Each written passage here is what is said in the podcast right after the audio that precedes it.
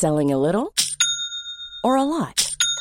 Shopify helps you do your thing however you cha-ching. Shopify is the global commerce platform that helps you sell at every stage of your business. From the launch your online shop stage to the first real life store stage, all the way to the did we just hit a million orders stage. Shopify is there to help you grow. Shopify helps you turn browsers into buyers with the internet's best converting checkout. 36% better on average compared to other leading commerce platforms because businesses that grow grow with Shopify. Get a $1 per month trial period at shopify.com/work. shopify.com/work. Hey, I'm Ryan Reynolds. At Mint Mobile, we like to do the opposite of what Big Wireless does. They charge you a lot, we charge you a little. So naturally, when they announced they'd be raising their prices due to inflation, we decided to deflate our prices due to not hating you. That's right. We're cutting the price of Mint Unlimited from $30 a month to just $15 a month. Give it a try at mintmobile.com slash switch. $45 upfront for three months plus taxes and fees. Promo for new customers for limited time. Unlimited more than 40 gigabytes per month. Slows. Full terms at mintmobile.com. It's the new football season, and now TVs hit the back of the net. Oh, it's a stunner! As you can get the Sky Sports and Sports Extra passes half price for three months. Now that's more like it! So you can stream Sky Sports, Premier Sports, and BT Sport at 50% off and all without a contract. It's perfect! Is world class. Your sport on your terms. Search Now TV Sports to find out more. 18 plus content streamed via internet. Standard pricing after three months. Further terms apply.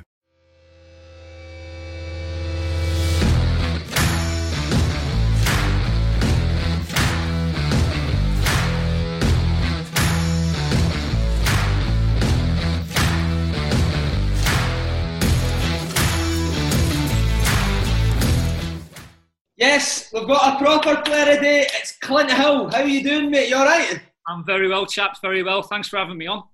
Pleasure, mate. Thanks for coming on. I need to say, you are looking to me. It's the best I've seen you at the band, mate. You've got a stubble. Hey, it's amazing what retirement does for you, lad, isn't it? Richard Gere, young man. Oh, telling you what, I never knew I had this hairstyle in me, lads. I'm, I'm- this lockdown has done wonders for me. Oi, what, tell, tell everyone, what is it you're hiding?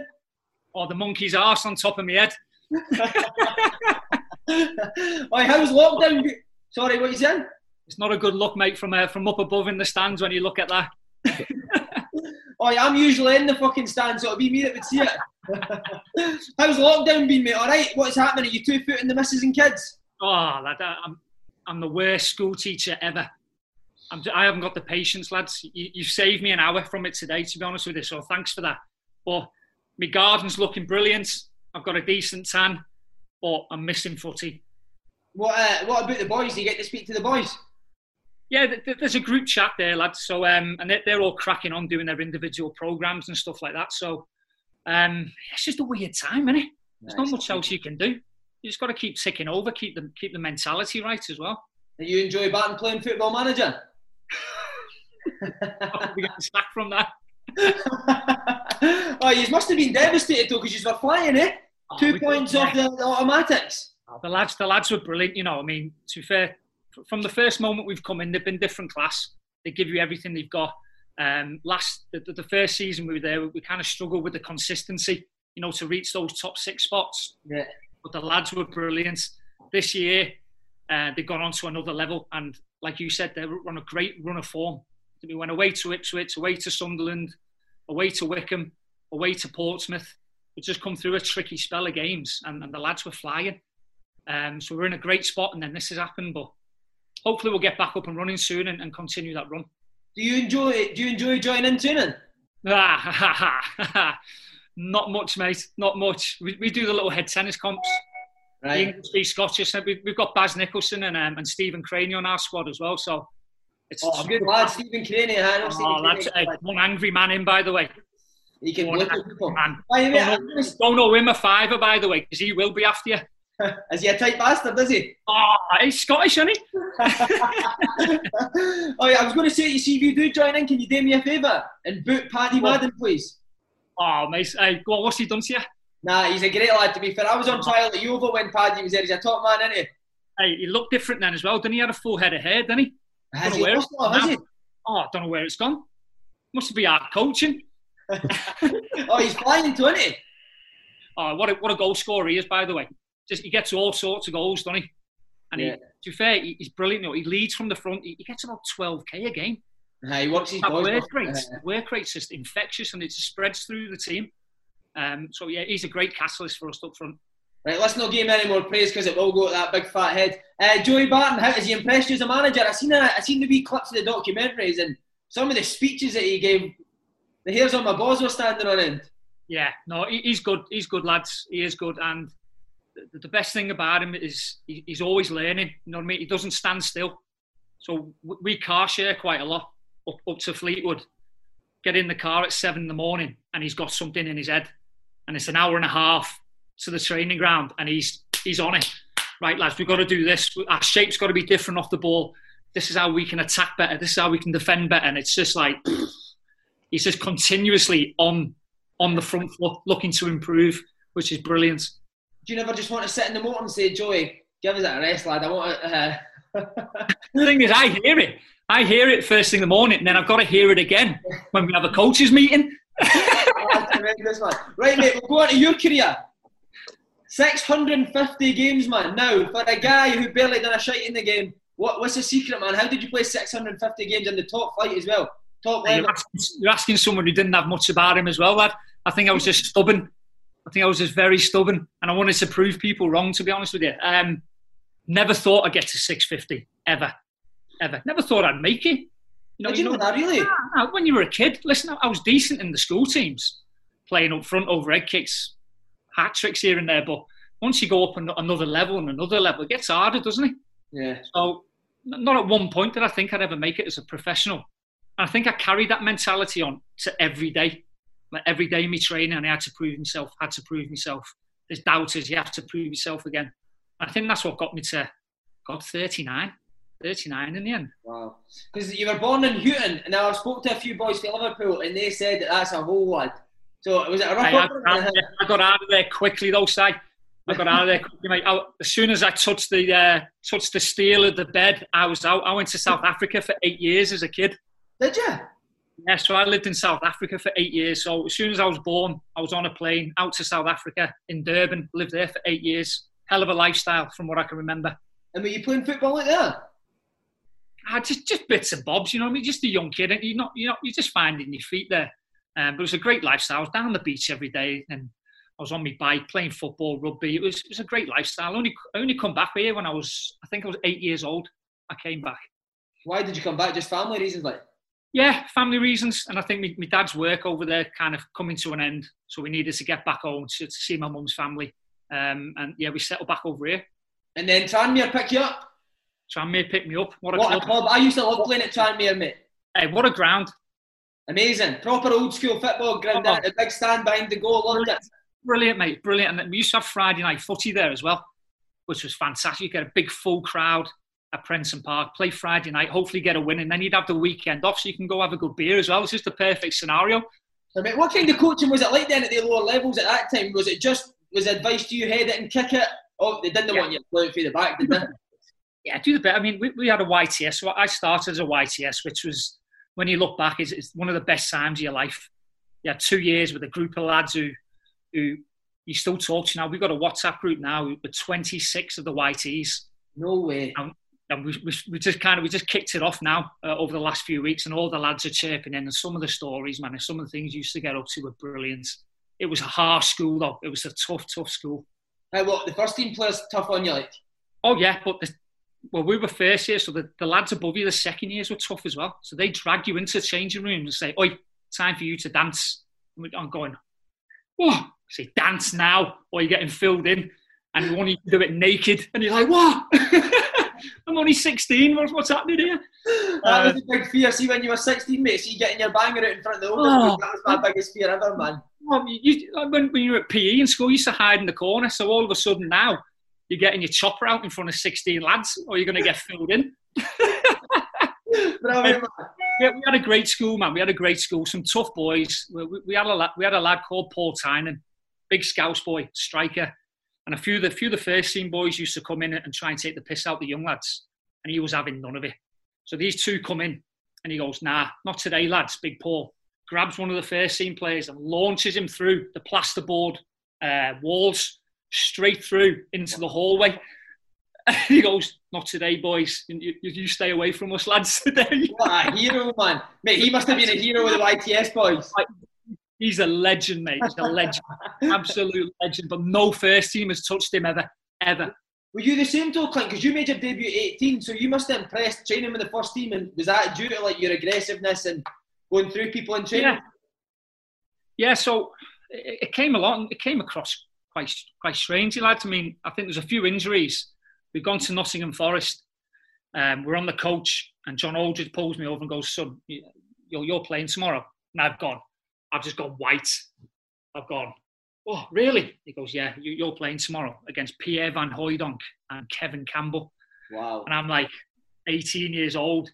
I've gone right sound. I'm, I'm buzzing. And then we, we get to the um, we get to the hotel, and he goes, "Lads, in the bar, bar at six o'clock." So I thought we're having a meeting. He goes, "Right, you can have a few pints."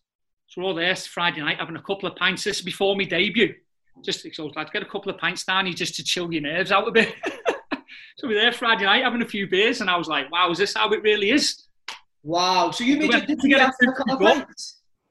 Yeah, we had a couple of pints. All the lads. He said, "Lads, get a couple of pints in you, just to relax you. Big game tomorrow, so you get a good night's kip." Having a couple of pints, went out and we got a two-two draw against a Nottingham Forest team. That was unbelievable. And did you do well?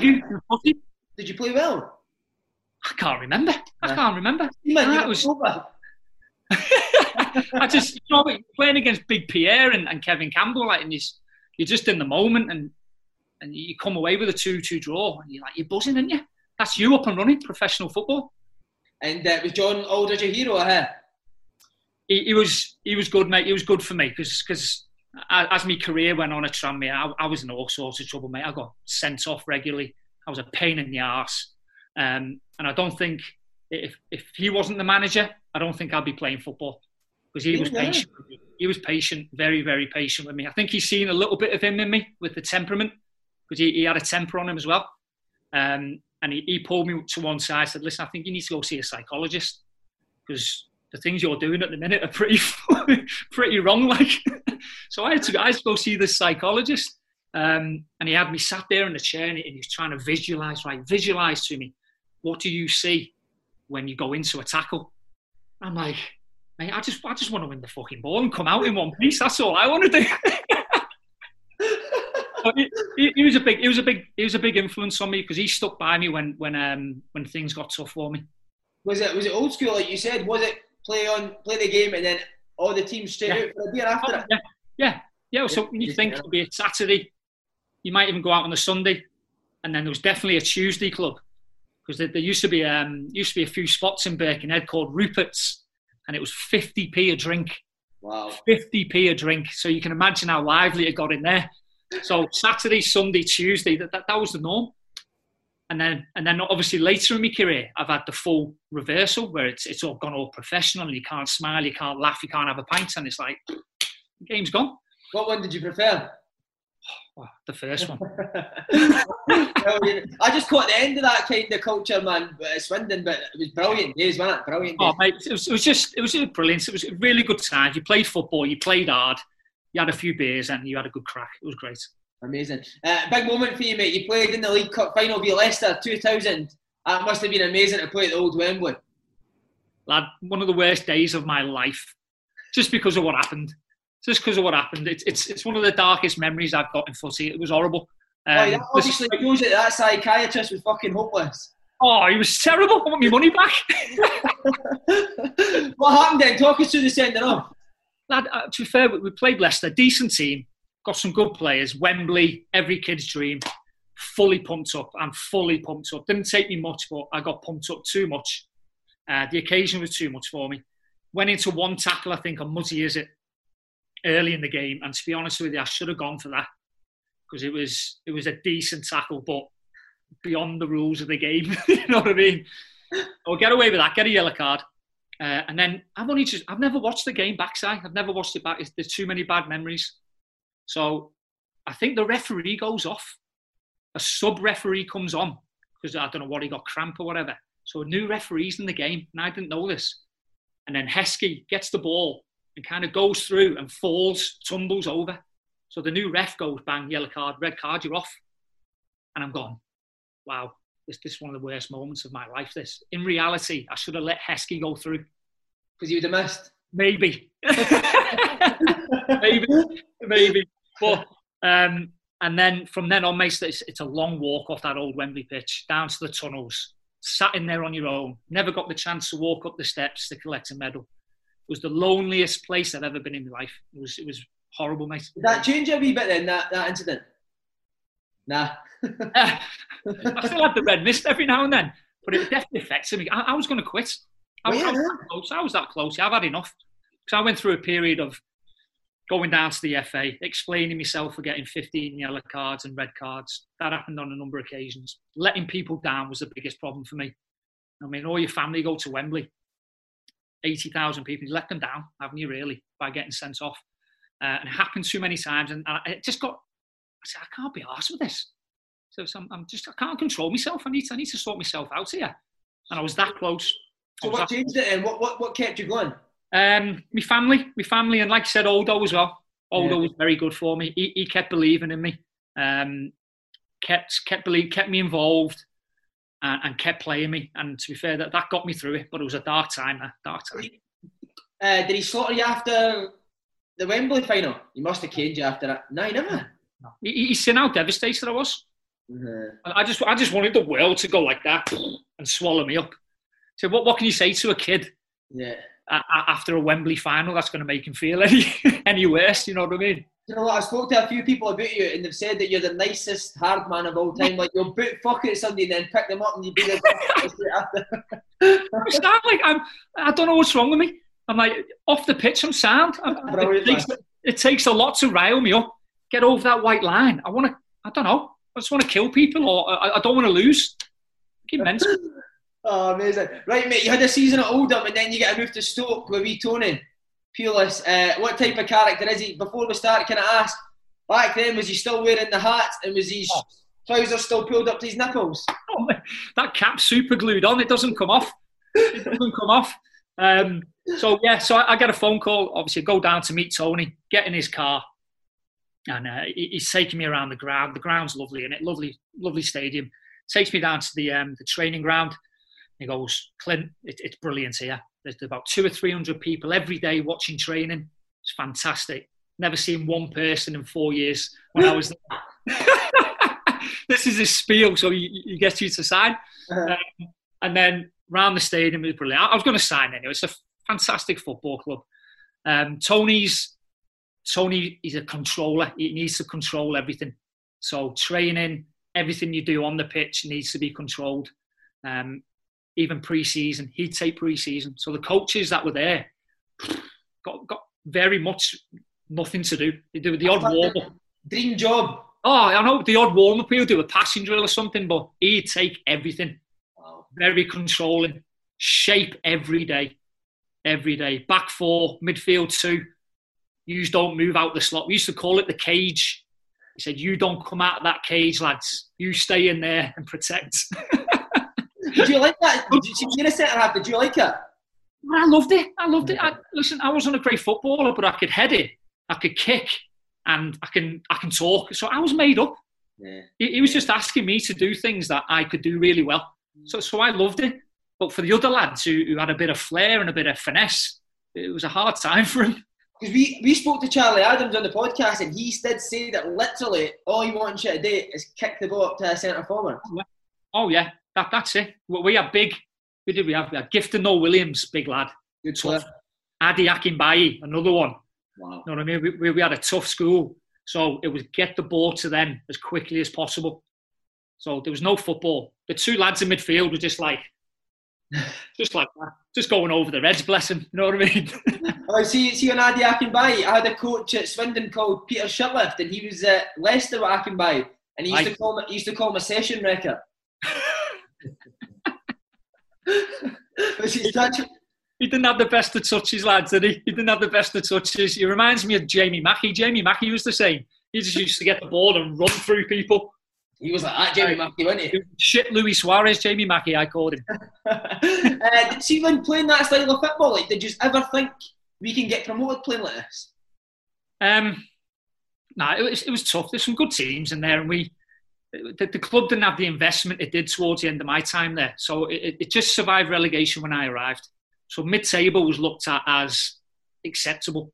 You know what I mean? And um, yeah. Tony, Tony wasn't, or he didn't have the funds to get the players in he needed to, to maybe make that jump. So he just he just consoled the team that he had, made it hard to beat, made it aggressive, a typical Tony Pulis team, um, and just survive mode. And I think it took him three years to get the team up. I think in the end. Yeah. Is he uh, obviously you hear this stuff about boxing James Beattie and the buff and that? Is that is, did that sort of mad stuff go on? I didn't see that, you know. I, I never see I never seen that with him. Like I said, we had a tough group. We had a tough group backing buys and Gifton Owen. You're not really going to stand up to them if you're a manager, like are you? The, the box your head in. But um, he, he, used to have little, he had little traits that that would, would the lads would just buzz off. So if he ever came up to you, give you the arm around the shoulder, and went, "How's the family, son?" You knew you weren't playing. you knew. So whenever he started walking up to you, you were going, "Oh, fucking hell! Here we go." The arm had come round. How's the family, son? Everyone okay? and you knew you weren't playing on Saturday. Brilliant, man. I love it. What else did he do? What other traits? Um, to be fair, he had that, and he always said, if you listen to his, his interviews or his chats, he always goes, "We, we need three or four more. we just need three or four more, and we'll, we'll be all right." You know what I mean? We, we need three or four more to kick on to the next level. He was always he always had these little traits that he'd do. You know what I mean? But um, that, that was the best one with the arm around the shoulder. All the lads would see it coming and they'd be like, "Oh, don't touch me! Don't touch me!" Brilliant. What about Madmen? Any Madmen in that Stoke team, or was it? Um, yeah. Over the years, we did Big Gerry Taggart. Oh, what, what you know, he's a hard man, man. He? He's a hard man. Seriously, learned so much off him. You know, he, he came towards the late stage of his career. Couldn't run. He had no pace about him, but what a player! Just just read the game, used his body. You know those little the little um the dark arts we call them, the little body checks against strikers and how he'd stop you and how he'd, how he'd use his body to stop strikers getting into, into positions. I learned all that off him. He was fantastic, man. Fantastic. But he was a fucking ruthless animal. Yeah. He was an animal. Would he slaughter boys, Clint? Oh, he would do, yeah, he would do. But he, I think we, we played, we played, I think Millwall. Dennis Wise was at Millwall and he was winding him up all game. So it all goes off. to go into a tackle in the middle of the pitch and Big Tags gets on top of him. Arm goes right round his throat, Dennis Wise, and he goes purple. I mean, if he if he held on to him for another five seconds, he would have, he would have probably been dead. All the lads are trying to get tags off him like I've never seen anyone go that purple, just lose the shit on him. Uh-huh. Um, and then there was we, we played. Who we play? Played QPR. Mark Bircham, another wind-up merchant. When he Birchie. Yeah. So he gets tag sent off. He fakes. A, I think he fakes the tackle, goes down, red card. When you play at Stoke, you come up the, up the tunnel, and on the left hand side there's a little um, laundry, little laundry room. Tags has gone in there, and he's waiting for Bircham in the tunnel. So they all come off up the tunnel big tags, comes out of the room, grabs Bircham straight into our changing room. Just grabs him straight into the changing room. I've never heard screaming like, ah, I'm sorry, Tags. I'm sorry, I didn't mean it. I didn't mean it. And all the other lads are trying to get in the changing room. All the QPR boys, it was just going. It was just going. Oh, amazing, man. The top boy, though. Uh-huh. See that? See that? What Taggart had getting on, boys? Did you have that from a young age, or did you get it from playing with Gerry Taggart? I think you're born with that. Yeah. I think you're born with it. I, I don't think you can coach talking or communication. It's very hard. I think you're either you've either got it and you're comfortable with it, or you haven't. Eh, that, that's one of the biggest problems I see in the modern game is, is that is that talking, that communication, um, that driving the standards. You know what I mean? Yeah. Everyone, everyone's kind of insular, and phones don't help, do they? Because everyone just talks on phones now or texts on phones. I think that, that, that's just modern society at the minute. But even like the art of defending's gone now for me. Like very rarely now do you see a big aggressive centre half. It's, they all want to be players now, don't they? Does that frustrate you a bit? Huh? Oh, cause I wish I could have been one of them. Like to be honest, but listen, I, I'm still, I, am still very much love the old school. Me, I, I, I do love it. That's because I was brought up with it. But uh, we got Big Souttar at our place, Big Harry Souttar um, who's who's a fan. He's at Ross County, I think. He's at Ross County. That's right, mate. A good player. He, has got everything, and he, he, can. He's getting aggressive. He's getting more. He's filling out more. He's getting more aggressive with his voice, his heading, but he can play as well.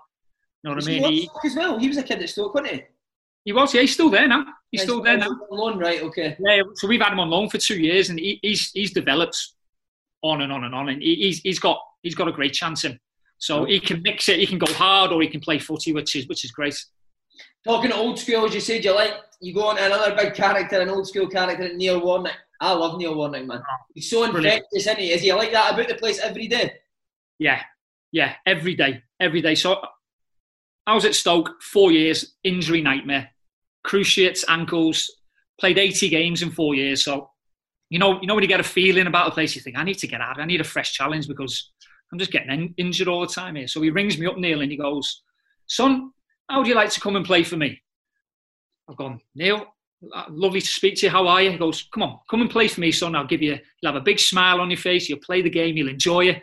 I said, Neil, I've just had a baby girl up north. I, I don't think I can get to London. He said, come and have a chat. So I get down there. Ended up signing for two and a half, three years, mate. And he, he was brilliant for me. Saved me, give me the enjoyment back, a smile on my face. It was just a fantastic couple of years with him. Yeah. See, when you said that 80, 80 games in four years, I'm 80 games in 12 years, mate. So you're, all right. See, on Warnock, has he got a good banter? Like, is he a funny guy? He is in his own way. He is in his own way. So, um, like a few times, if if it's raining on the training ground, he'll come in late. He'll have the umbrella up, and he just stand on the sideline, and then he'd just go, "Come here, son. You, you've done enough. Come and stand under the umbrella with me. Arm round you." And he'd just have the umbrella, and you'd be under his umbrella, and he'd be like, "You feel special." You know what I mean? um, but he'd he'd even like, uh, where did I go? I think I went on loan to Nottingham Forest. Came back, got called back. We played Chelsea at home. Uh, I just played Middlesbrough against Middlesbrough on the Tuesday for Forest. Got called back. Had to play Chelsea at home against their team, which was fantastic. I'm playing against Daniel Sturridge. I'm left back. Wow. So it was a tough day. We managed to win 1 0, but the ball's gone out for a throw in. Neil's got the ball. And this, this is no little things that, that just release the tension and the pressure.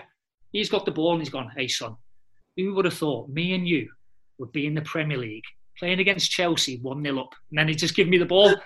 and I'm like, but it just releases the pressure. And you're like, fucking, what a guy. Oh, I love that shit, man. That's amazing. That. Just little things like that. Little things. Brilliant, man.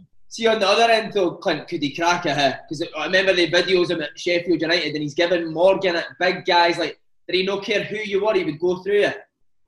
No, no, you, you'd get it. Paddy Kenny was exempt from most things, though. Paddy Kenny was his boy. You know what I mean? His blue-eyed boy. He, he, he asked him everything. So we- we'd probably that, that championship season we'd go on an un, unbelievable winning streak, and he'd go, "Pad, do you think the lads deserve Monday off?" And Pad would go, "Yeah, Gaffer, I think we deserve Monday off." And all the lads go, "Yeah, put on Paddy, that. so Paddy Kenny was his blue eye boy, but he, he would lose. He would lose his Barnet, yeah. Um, very much in the way that you've seen. He'd you come in from the game, you'd sit down, he goes, lads, what the fucking hell was that? A piece of kit will come off. He goes, what about the goal? The goal? What, what were you doing with the goal, Clint? What were you doing? Tell me. Another piece of kit will come off. And then he'd walk into the shower. Then he'd come back out and goes, midfield, tell me what you're doing with them passes. Take another bit until he's bolloco. Until he's bolloco in front of you and he's giving you everything. And then the, the towel would go over the shoulder. They go, hey, nothing we can do about it now, lads. Get in the shower. It's Monday. it's like, just a, it's just brilliant, mate. But he, he's just so experienced, man, in the championship. He got so many clubs promoted. He knew how to a team in that championship. Um, and, and he was a he was brilliant to work with. He was. His pre-seasons were fantastic, lads. How, what, was- what, were the pre what were the pre-seasons like? So he'd, he'd take you to Cornwall, where he lived. So he, he'd be at home in his house, chilling. You know what I mean? King of Cornwall. We'd be in a little chalet on a golf course, and we'd play against his local teams, his local teams. So like the I don't know, the the bull, the bull, the Red Bull or something at the pub. So we'd be playing these teams just to create a bit of frigging money for the for the the local uh, village. And he'd be walking around with this piece of paper. He goes, "Lads, come in, come in." So we're thinking, right, first first pre-season game. He's going to read us the riot act, lads. We need to be on it. Kick us through to the beginning of the season. He's got his pen and paper, and he goes, "Paddy, what would you like to drink, son?" so he's going through the lads, going through the team, and we're going, you know, what's happening here? He's going, yeah, okay, what, have a pint? Yeah, no problem, pint. He goes, right, lads, get through this game, and then we're going to go to the pub down the road. We've got a sort, it's a nice little buffet, nice barbecue, we can have a few pints. That, oh, that, was the first, that was the first team talk of like the pre-season. He's taking, he's taking a bevy order for the lads. Mate, that's the type of manager I needed, man. How good is that? Did you love playing under him? Was there ever a time that you wanted a wee bit more? Like, was he a coach now? No, no. He was a manager. He was a manager. Just, um, he'd be out there every now and then. Listen, he, I think Joey didn't like him, obviously, because when you get up to that Premier League level, you need a bit more, don't you? It needs yeah. to be more professional. The training needs to be better. Everything needs to be better. Um, and a few lads struggled with that. But the lads who had been with him for, for a few years just knew knew that knew what he was like, accepted it, and we just worked hard as, as we could. Um, sorry. Go on, go on, miss. See, at Palace, like you were uh, obviously at Palace when Zaha and Victor Moses were young boys. How good were they as kids? Brilliant, brilliant. We had so just trying to think. We had Nathaniel Clyne wow. playing right back. we had Victor Moses, Zaha, just an unbelievable production line of, of talent. Um, and, and he brought them through. Remember John Bostock as well? Bostock. Yeah, I played, I played the Bostock at Swindon. Yeah. What a player. Yeah, yeah. so, so he, he made his debut at 16, I think, for Palace, but then decided to go on to Tottenham and, and, and, and kick on there instead of playing for Palace. But we had some unbelievable talent coming through. But then administration kicked in. So Jordan, Jordan and a head had a hedge fund and it collapsed and they pulled the money from him. So we're flying up to Newcastle to play Newcastle United um, on the Tuesday. We fly up, get on the plane, get off the plane, switch your phones on, and it was like the World War Three. Everyone's phone was beeping, ringing. We're going, what the frigging hell's happening here?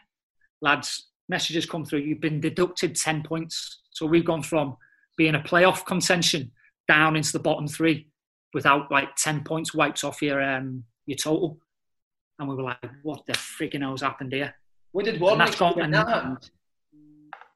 Um, he found it tough because we couldn't play. We couldn't play Victor Moses. We couldn't play um, Kleinies or any of them because they were valuable assets. Mm. So we had to try and flip them on and sell them on. Um, and so he, he, he, found it hard because we had to play your mate Johnny Ertl. You know what I mean? instead of uh, instead of Kleiny.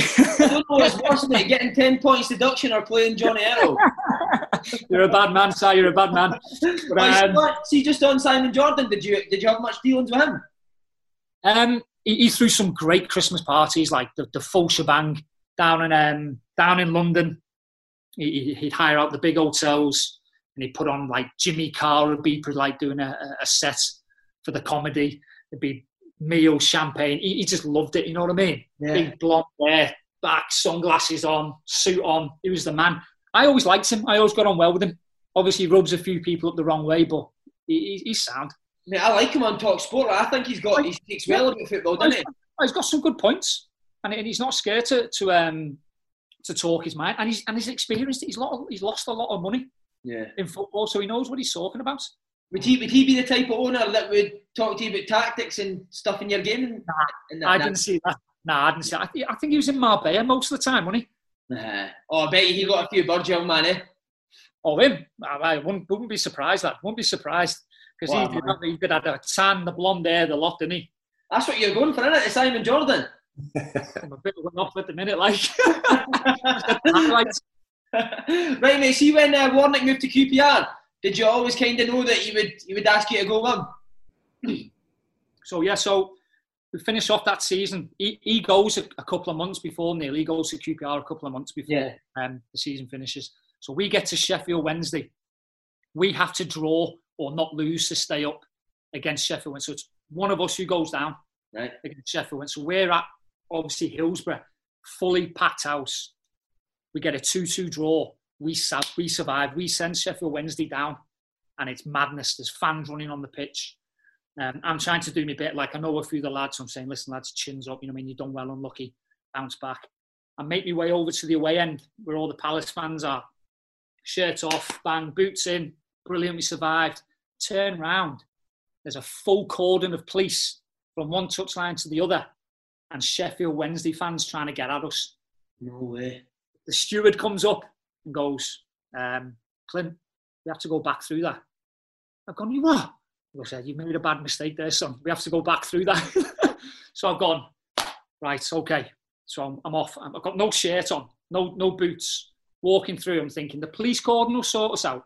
You know, I mean, I'll get a few police around us and they'll escort us up the tunnel. They just go. Now I've gone. What? Not even going to walk with me? Nah. They just opened up and shut, and I've had to walk through about a thousand Sheffield Wednesday fans spitting at me, trying to punch me, kick me. And like, there's a video of it online, mate. It's brilliant. There's a fella comes up, runs from about 100 yards, takes a big haymaker, misses me, and I've lost my shit. And I've gone, wow! I tried to swing back at him, missed. it's full carnage. Where's the rest of the boys? The rest of the boys in the dressing room? They, they've gone into the dressing room. They've gone into the dressing room, and then remember Big Claude Davis? Yeah. Centre half. Yeah, centre half. Finally, finally, he comes out of the the, uh, the tunnel and sees me. Big, big Claude, massive, and he so he, go, he stumbles over and starts throwing people out the way and drags me in, uh, and then we just get on the beer and have a good time. But that just mental times. But Oh, that's, I, what you get, that's what you get for being a busy bastard going over the fence. Yeah, exactly. Giving it all that. that's what you get.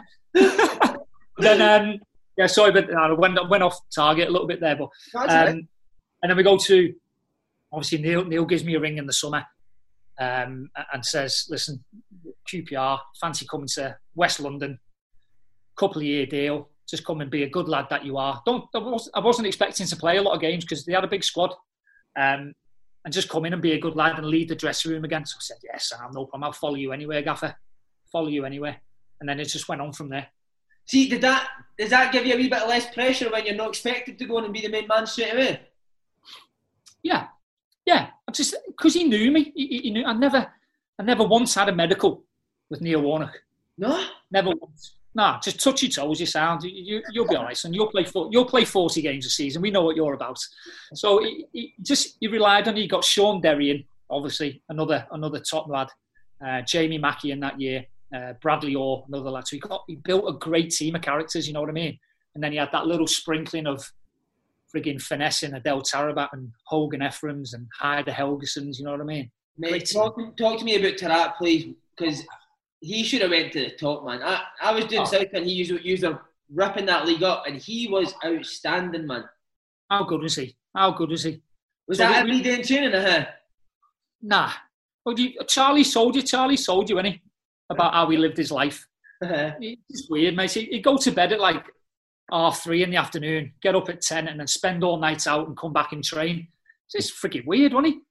Um, but like in the, in the bits of training that he did, but he, he just meg you for fun. He, he just you think you've got him, bang bang, megs, and he's through and he's away. He was a special player. The best thing that happened was Neil Warnock give him the armband, and we're in the dressing room going, "Has he, has he lost the fucking plot here? Giving him the armband." But then he's called he's called the lads into a meeting there, and he's gone, "Listen, do you want to play in the Premier League?" We've gone, "Yeah, yeah, definitely, yeah." He goes, "Well, he's going to get you to the Premier League." So whatever he does and how I manage him, don't get pissed off because I'm doing it for the best of the group. He'll get us to the Premier League, and lo and behold, he freaking he played a big part in that. That's what management's about, mate. Yeah. So he got the core group. He knew who the leaders were. He knew who the captains were. But he had to make Adel feel the top dog. You know what I mean? The, the, yeah. the untouchable player, the, the, top dog. Would he still give Adel a bit if he wasn't doing it? Would, would Warnock still get on it to that, or would no, us? used to get on at us. He'd batter us. So there's there's he used to, if you didn't if but if Adel didn't get the ball for, for a couple of minutes, he'd start wandering and start coming into it into our half where the defenders were look, looking for the ball. Hmm. So I've made the mistake of giving him a ball once in our own half, and I think he's, he's lost. He's tried to make someone lost it. They've gone through, had a chance or scored. I don't know, and I've got battered. I've got battered, and he's gone. If he ever fucking comes in your half again and you give him the ball, you're out the team and I'm going to fine you two weeks' wages.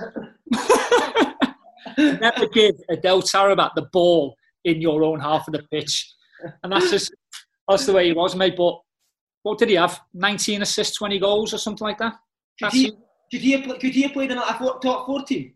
He should have. Well, he, he should have done. Listen, he's had a hell, hell of a career. AC hmm. Milan. Where did he go? Genoa, Benfica. So he's not had a bad career. Yeah. We, we should be speaking about him as one of the top players in the in the modern generation. definitely. And why even know just because he does that, goes out all night and sleeps all day? Is that, life wrong, yeah. he just he just lived his life wrong? I, I don't. It's hard because I, I, never had that talent, so I, I could never understand how he was feeling or. Um, I, I, was just all out, hundred percent. That's all I was. So I, I can't relate to how he how his mind processed things, but he just found everything easy. So he probably thought I didn't have to work hard. I didn't have to do the runs. I can just get the ball and do my my stuff, which he could do. Mm. But eventually, he's going to catch up with you. See, because of that, would you boot him in training?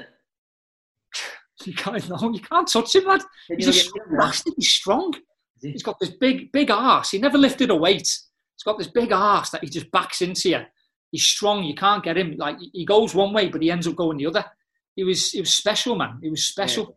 You just couldn't see the ball. Is he the reason that you blitz the championship that year, or was it was it more than just Adel Taarabt? Yeah, uh, listen, it'd be doing the lads a disservice. You know what yeah. I mean? If you could just put it on Adel. Was he was he the difference in most games? Yeah, because some of the setups, some of the assists and goals he scored were outrageous, but he had a team around him that made him shine. Hmm. You know what I mean? So we we'd do all his running, we'd do all his tackling, we we'd cover for him, and then we'd give him the ball to go and do his magic. So yeah, it'd do a big disservice to the lads who, who, who were in that team if they if they didn't get acknowledgement. Like it's the old saying, to it. You carry the piano and he'll play it. Oh, I carried a few pianos, me mate.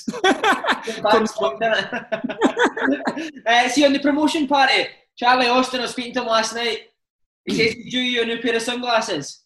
He owes me a pair of Tom Fords, the cheeky git. How what happened? But that was a couple of years later. That so, so we've gone. I think we've gone to Dubai for this is under Harry. This we've gone to Dubai, and um, Harry's gone. No drinking. It's a training do. Training, no drinking, and we're going. Sound Harry, no problem. But he wasn't even in our hotel, Harry. He was next door with Sandra in another hotel, the one and only or something. Right. So we've gone, bang, pool party. Let's go. Bang. He hasn't got any sunglasses, has he? So I've, I've got a couple of pairs thinking I'm the bollocks. I've gone, Charlie, I've got a pair for you, mate. See, I give him a pair of Tom Fords and they've come back with no lenses. it's just not the frames, lad. He's always canning into each other. What are you doing? Cost me two. Still hasn't given me a pair of the Minge bag. He's another type bastard, mate. Uh, what's what's Neil Warnock like when you get promoted to the Premiership? What's he like in the dressing room and then the night after it? Oh, fantastic, lad. So, so that do. So we finally won it, lifted the trophy. Uh, Amit Bhatia is our chairman, who's, who's a top guy, still still involved now. Right. We go to a club, never seen scenes like it. In this nightclub, it's all dark, music's going off, and then the music stops. And we're going, what's going on here?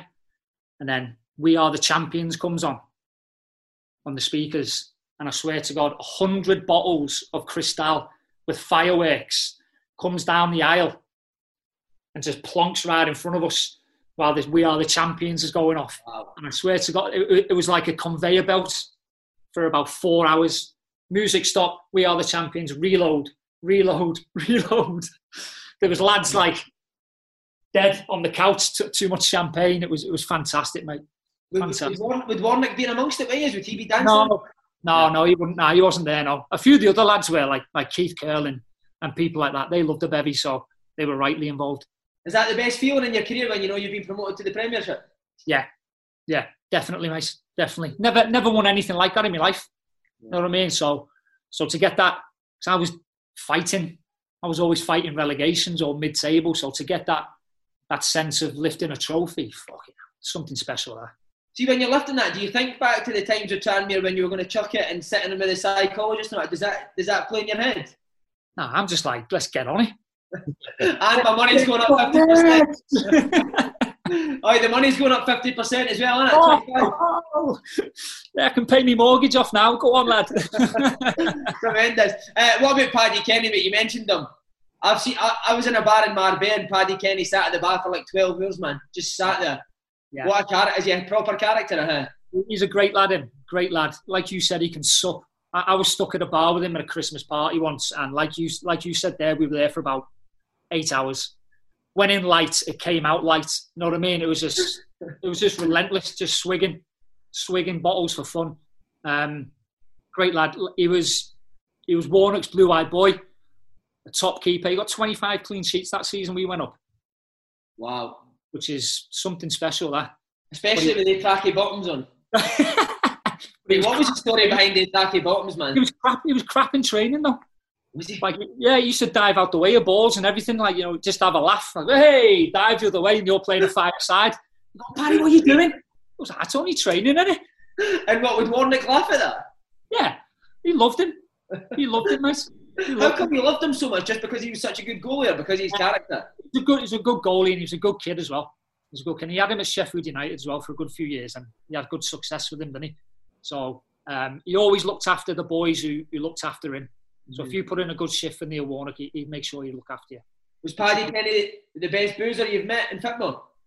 I heard David Connolly, I played at Portsmouth, told me that Richard Dunne is the best boozer in football. Oh, forgot about Dunny.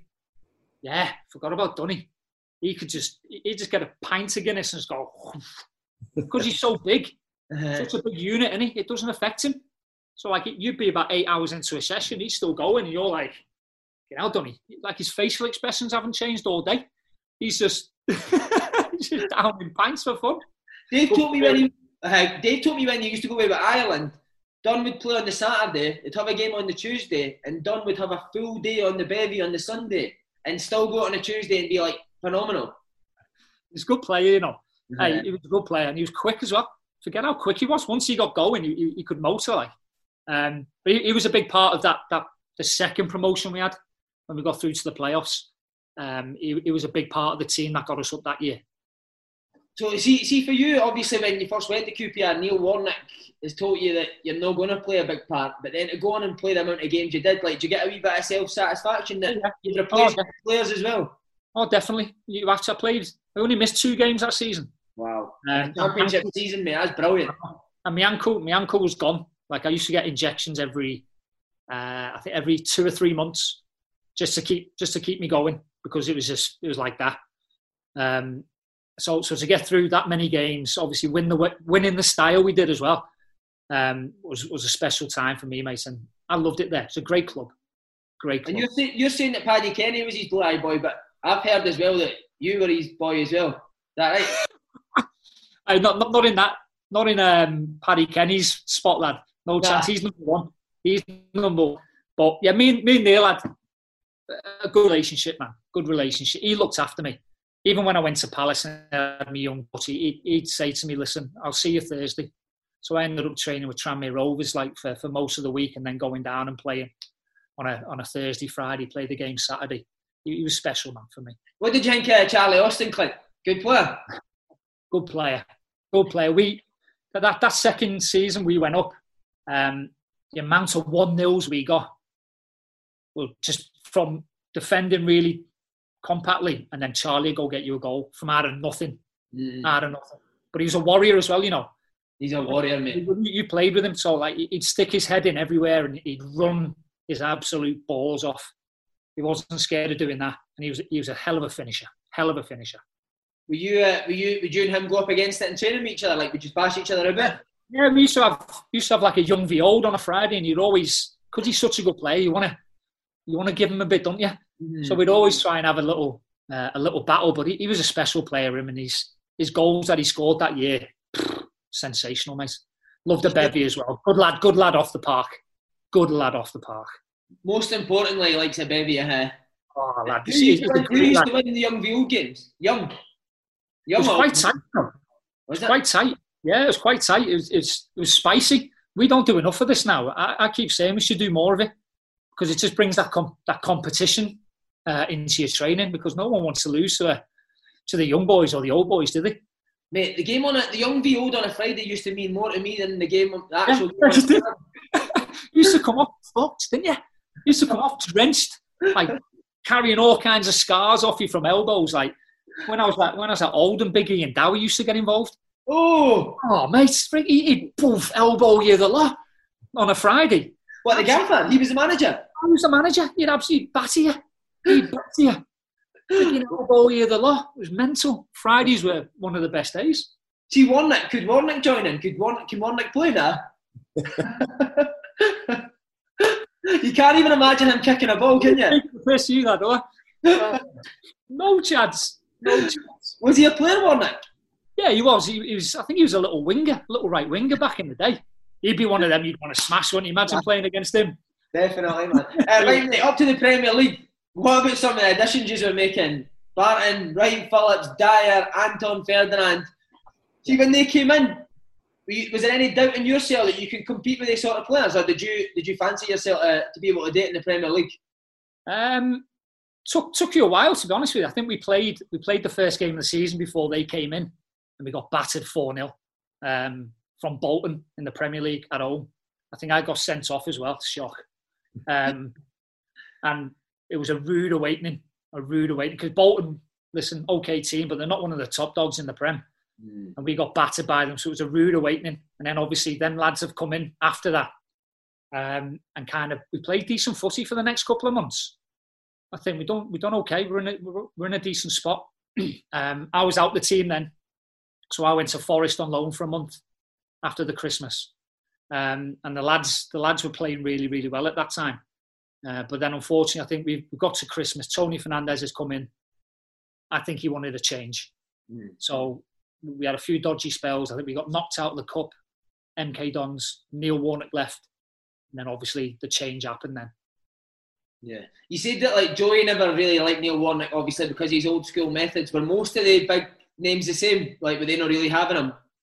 I think they were. They were towards the end. So everything, when everything's rosy and you're winning and you're playing well, you get away with stuff, don't you? Yeah. It's when it's when the difficult times come that you find out the proper characters of people. So, um, yeah, once the results started turning, then a few of the lads had Tony's ear. You know what I mean? That they were on the phone to him continuously, trying to probably backstab him. To be honest with you, yeah. being honest.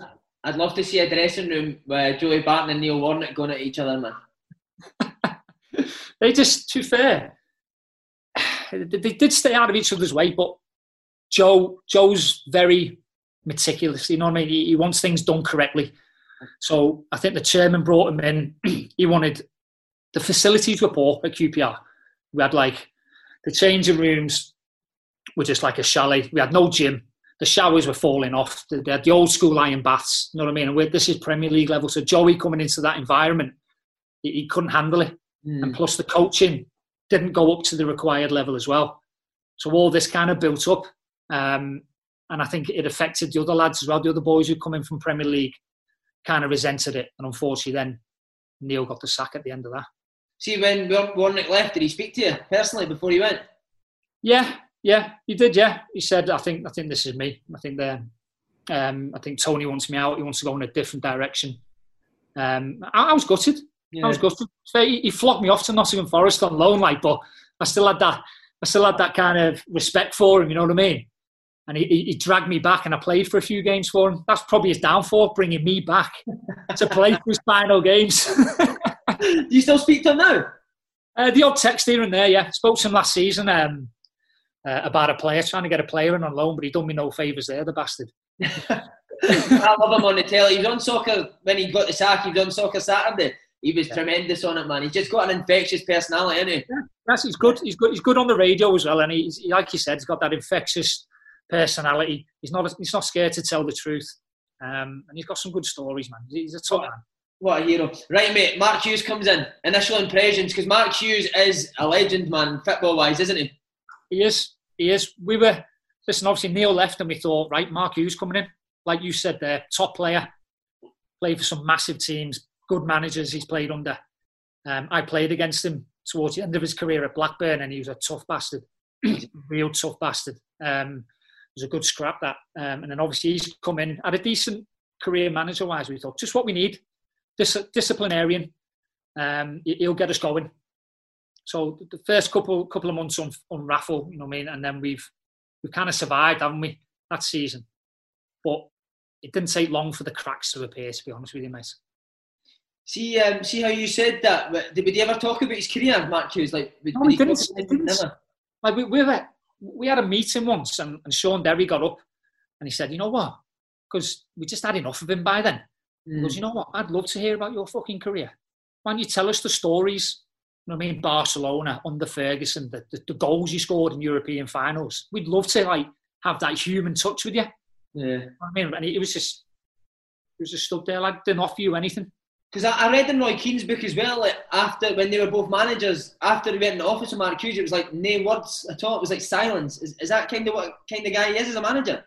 Yeah, it's, it's, it's, almost, it's almost like aloof. It's like an aloofness about him. You know what I mean? Um, I enjoyed the training. Eddie Niedzwiecki, who, who, who took most of the sessions, was a great coach, a really good coach. But I, I, couldn't warm to Mark Hughes or Mark Bowen. I couldn't warm to them. Was that straight away, Clinton? Could you see that straight away? After, I'd say after about a month or two, yeah, definitely. Because you have that honeymoon period, don't you? You know, and, and then the, the crack started to appear. And towards the end of the season, we we only stayed up because the lads had that much resentment against the manager. We were like, hey, we need to fuck him off here because he's shite. We're not going to stay up just by him. We've got to get together and do it ourselves. And that, that's how we stayed up, just by the pure resentment towards the management. So see, after games in that clip, not even like a oh, fucking brilliant lads or anything no, like that. It was, all, it was all one tone.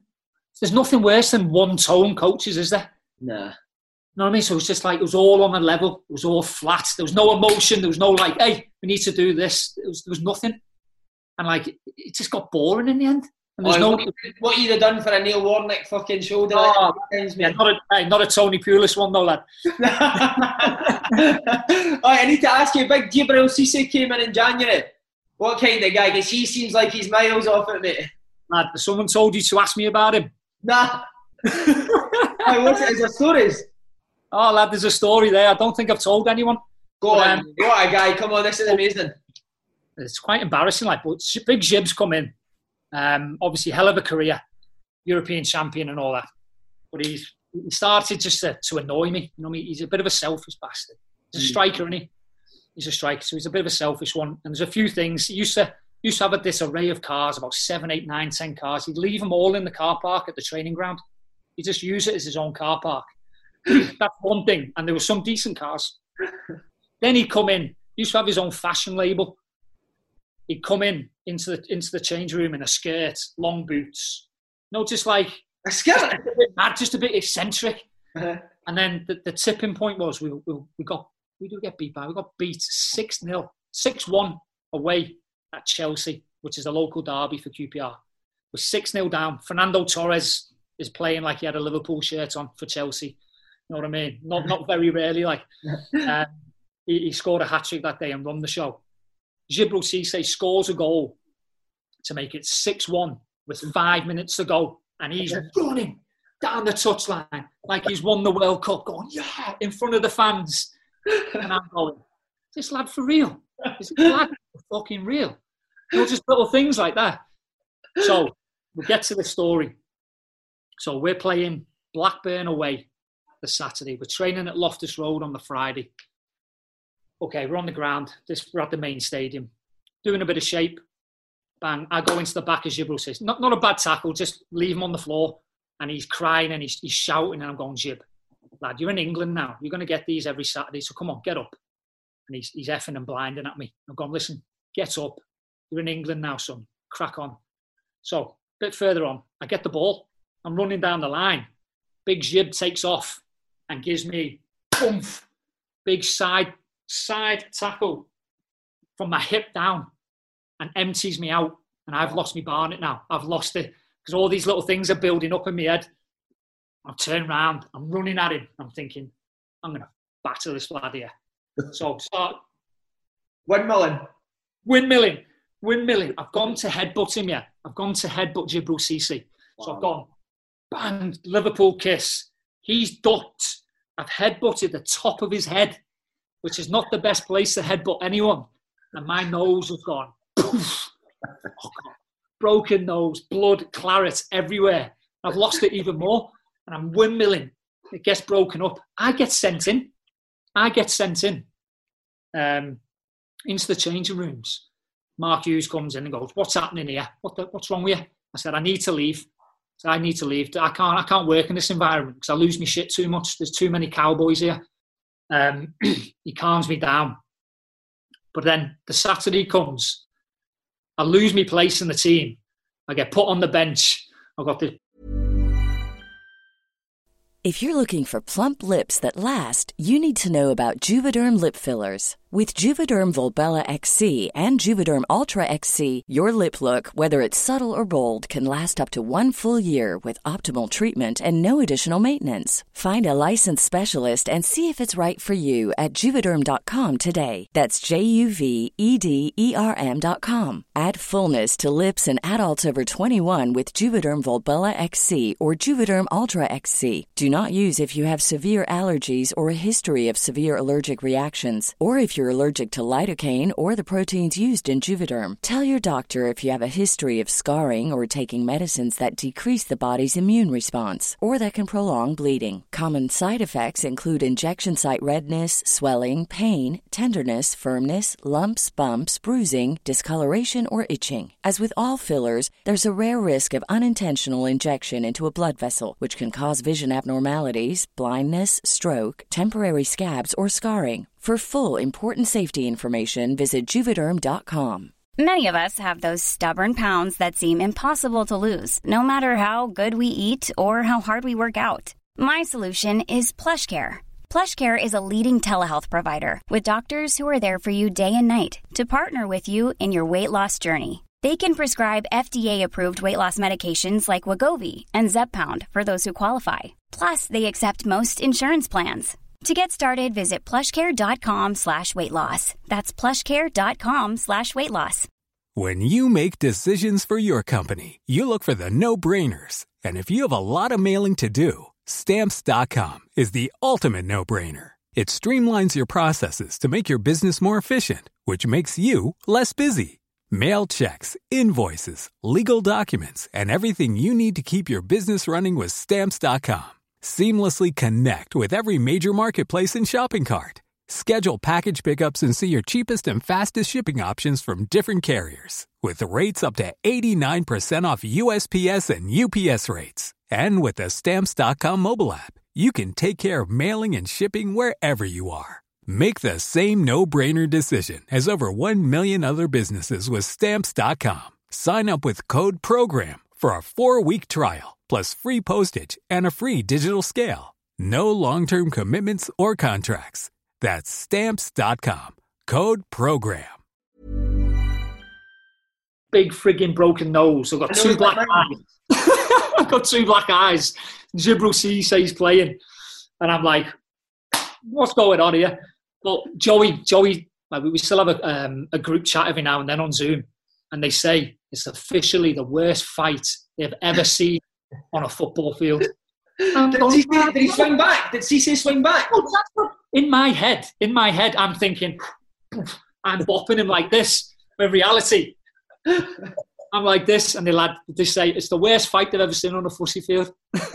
oh, tremendous, man. Was he because you, you were doing the bottom? Was that like a regular occurrence with the stress it was trying to stay in the Premier League plus some of the players that you'd signed? Was it a regular occurrence that things would kick off in training? Yeah, because you had you had the lads who who brought the team up from the champ, who were a real, real good set of lads and good players as well, who never really got the opportunity to play in the Premier League, and they should have done really. Yeah. Um, and then they had this large influx of, of lads coming in who, if we're being honest, were just there for the money. You know what I mean? And it, it just it just rubbed up wrong because the lads who from the champ had a, had a bit of a bond with the club because they've had a bit of success and they wanted it to do well. New lads coming in, loads of money, not asked, and it just it just rubbed up, and the friction was too much in the end. But that first year, I will I will say the first year we got away with it. We got away. We, we found the common cause. You know what I mean? To stay together against a manager that no one liked, and we managed to stay up. Managed to stay up, mate, in the last game, probably the most historic game in the Premier League history. What's your thoughts going into that game? Like, is your head all over the gaff? No, I'm calm. It's, it's just the calmest I've ever been. So I'm, I'm, I'm warming up, and I see an old PE teacher, an old PE teacher, Man City fan, runs down the stands and is having a chat with me, just like surreal. I'm having a chat about the old school days um, while I'm doing the warm up, and I, I just felt real calmness. I don't know why, a real calmness. And then I've only watched the game back the other week. It was on Sky the other week. Yeah. It, it, had, didn't it? it had a full episode of it. I've only watched it back and I'm like, what happened? What happened in that game? Because is, that is that game a blur then for you, huh? It's it's madness, lad. Wasn't it? We, we, we couldn't get we couldn't get out 30 yards from our goal. We had everyone behind the ball 30 yards away from our goal. We couldn't get out of there. They were that they were, they were outstanding. But somehow we, we managed to be 2 1 up.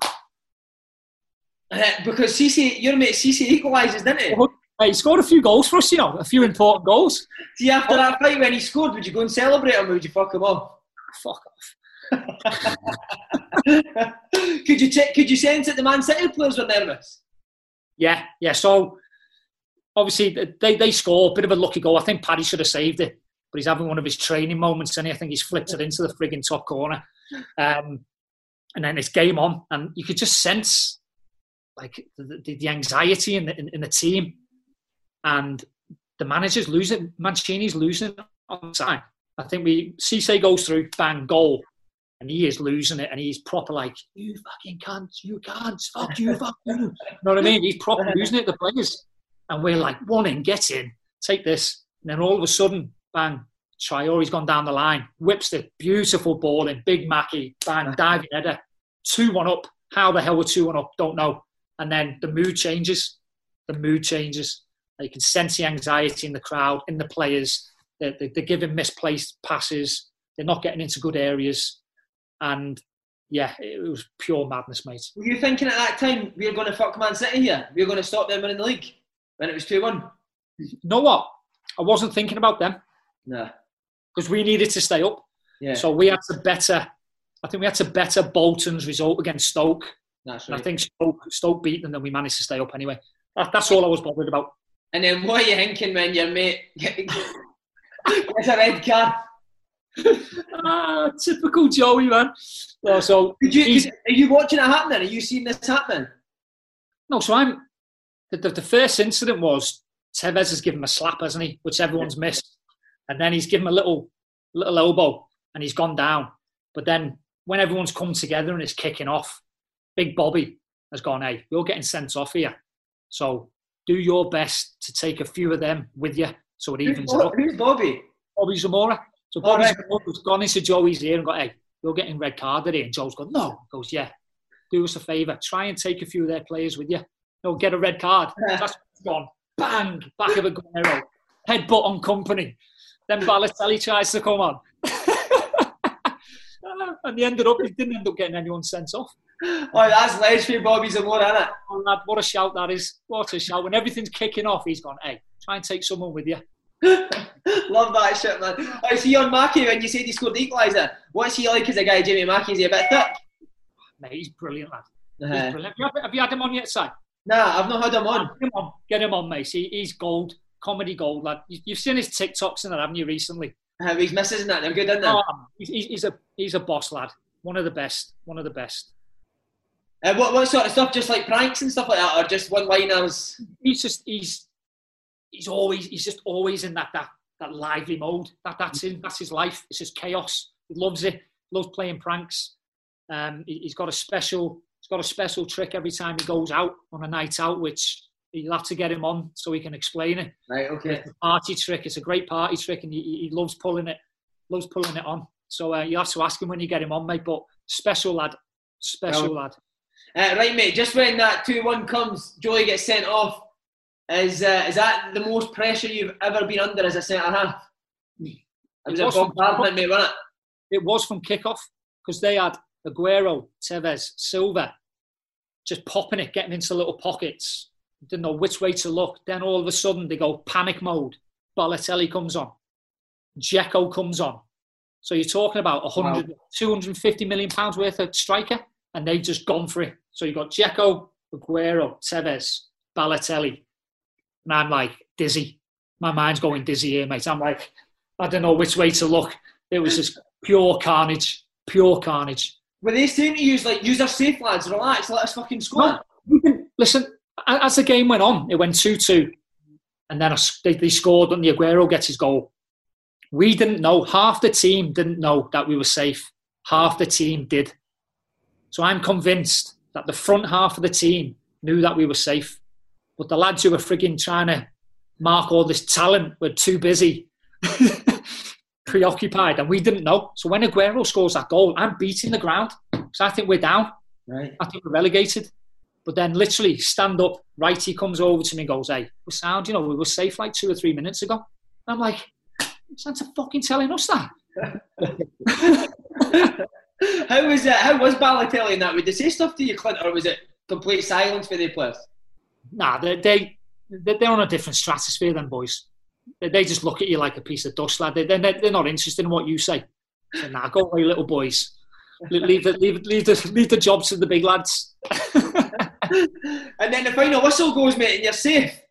Yes, yes, great feeling, great feeling. God knows how we did it, um, and to do it and to do it in the way we did as well. You know what I mean? Because we, we got no help. We got no help really from from the main man there, Mark Hughes.